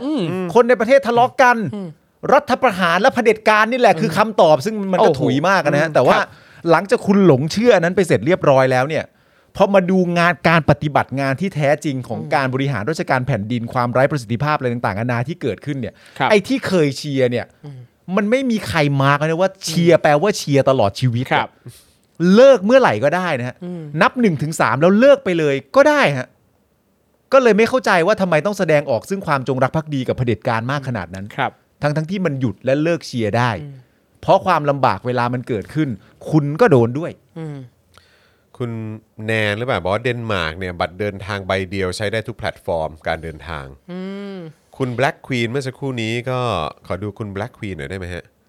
คุณ คุณ Black Queen บอกว่าเราอยู่สวีเดน เสียภาษีเยอะก็จริง แต่เราไม่เคยนั่งรถเมล์รถไฟเก่าเลย ถนนหนทางคือเลิศมาก สิ่งแวดล้อมดี คุณภาพชีวิตดี เนี่ย ชอบมากเลยนะฮะ เพราะว่าสวีเดนเสียภาษีแพงเนี่ย ครับ เป็นสิ่งที่สลิมใช้เยอะมาก ใช่ อืม เวลาเราชื่นชมเชิดชู ใช่ อะไรต่างๆนานาประเทศนั้นประเทศนี้ ไอตัวหลิมทั้งหลายแต่สวีเดนนี่ภาษีแพงนะ ใช่ แล้วมึงดูคุณภาพชีวิตเขาสิ คือ รับ ถ้าให้จ่ายภาษีเท่ากับสวีเดน แล้วคุณได้คุณภาพชีวิตแบบ เอ นั้นเนี่ย อ ใครๆเขาก็เอา ยินดี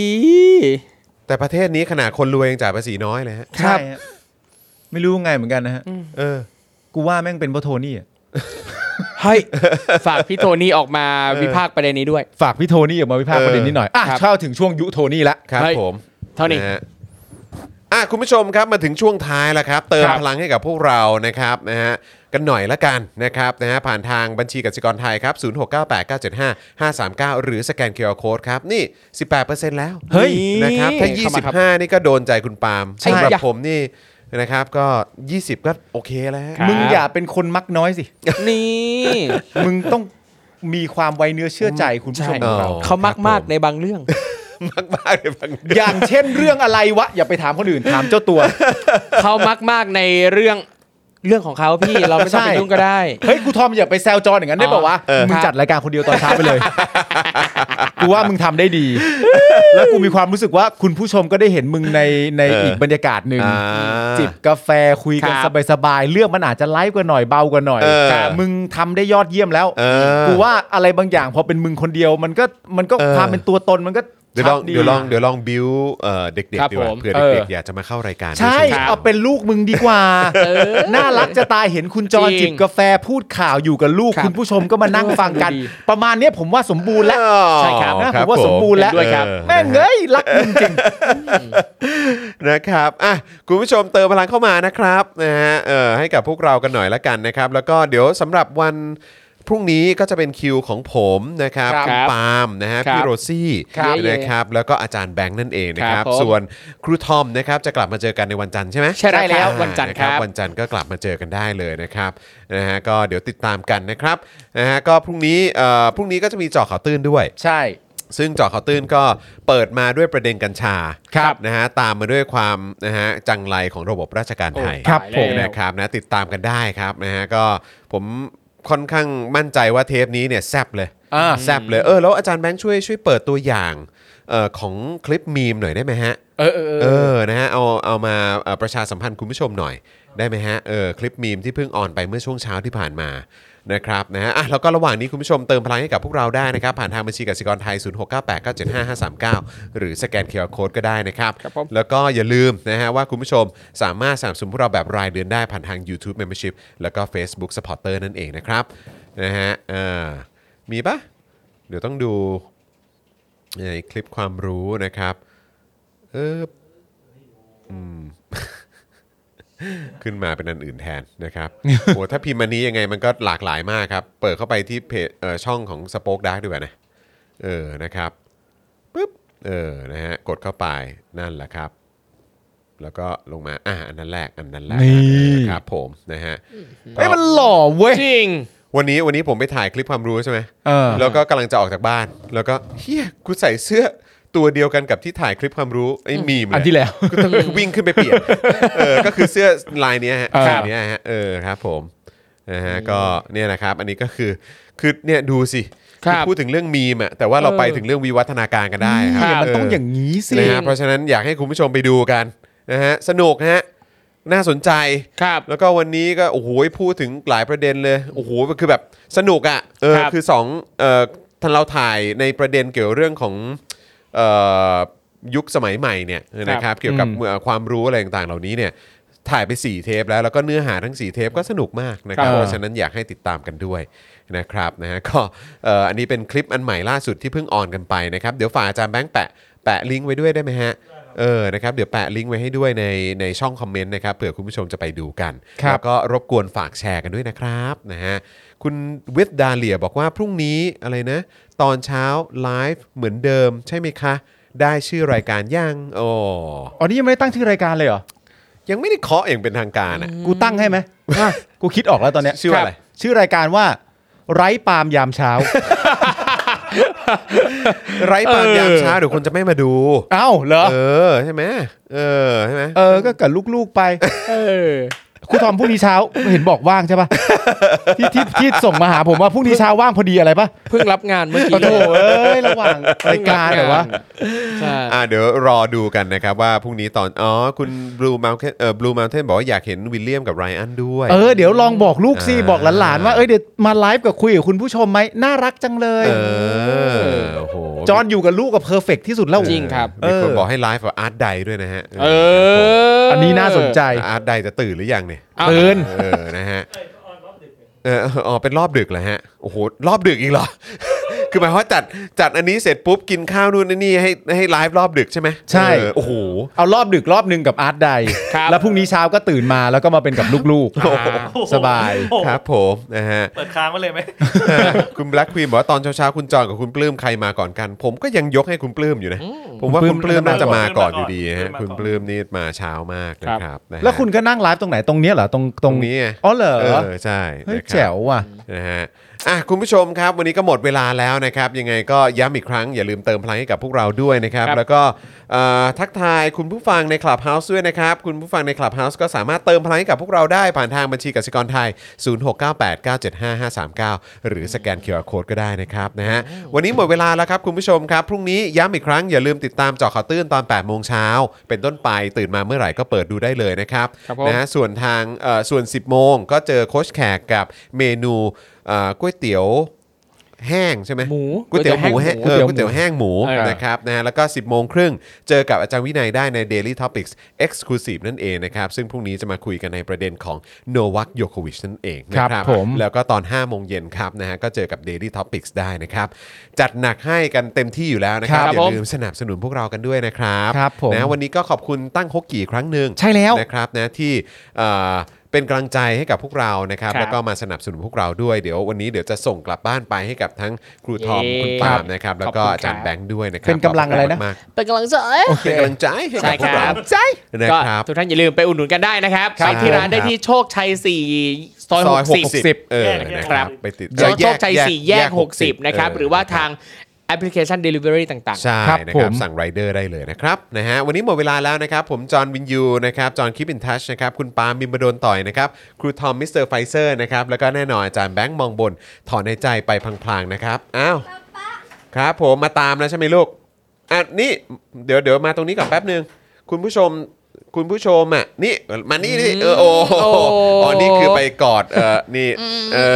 อส่งกันบ้านก่อน ส่งกัน นะครับ บ้าน ส่งกันบ้าน ทอมต้องเหย่จมูกทุกวัน อ๋อลุงลุงทอมต้องแย่จมู ๆ ก ข่าวช่องไหน ทุก ค วั รับเนี่ย เออ นี่คุณผู้ชมบอกว่า พรุ่งนี้เช้าอ่ะมาออกรายการกับป๊าป๊าไหมเออ ก่อนก่อนที่จะเรียนอ่ะ เอาไหมเออ เอ้ ย พูดแล้วนะ พูดแล้วนะ เออ นะครับนะฮะอ่านี่มีมีคนมาแจมอีกคนหนึ่งแล้ว เอออ่ามานี่เร็ว นี่ มาจู้จู้จู้ให้คุณผู้ชมดูหน่อยเร็ว มายิงให้คุณผู้ชมดูหน่อย มาตรงนี้สิมาตนี้ ระวังระวังระวัง ระวังระวังระวังระวังกล้องลูกไรอัน no no no no no no no no no no ไม่เอาเดี๋ยวกล้องล้มลูกเออมา นั่งตัก เร็ว นั่งตักปะป๊าก่อน อ่าอ่า นี่ อ่าบายบายคุณผู้ชมก่อนบายบายคุณผู้ชมก่อน โอเคพอแล้วพอแล้ว โอ้ยอ้าวคุณผู้ชม ลูกๆมาตามผมแล้วครับพวกเราลาไปก่อนนะครับ ผมคุณผู้ชม สวัสดีครับ สวัสดีครับ บ๊ายบายไลอ้อนมาบายบายคุณผู้ชมก่อนเร็วเออ Daily Topics กับจอห์นวินยู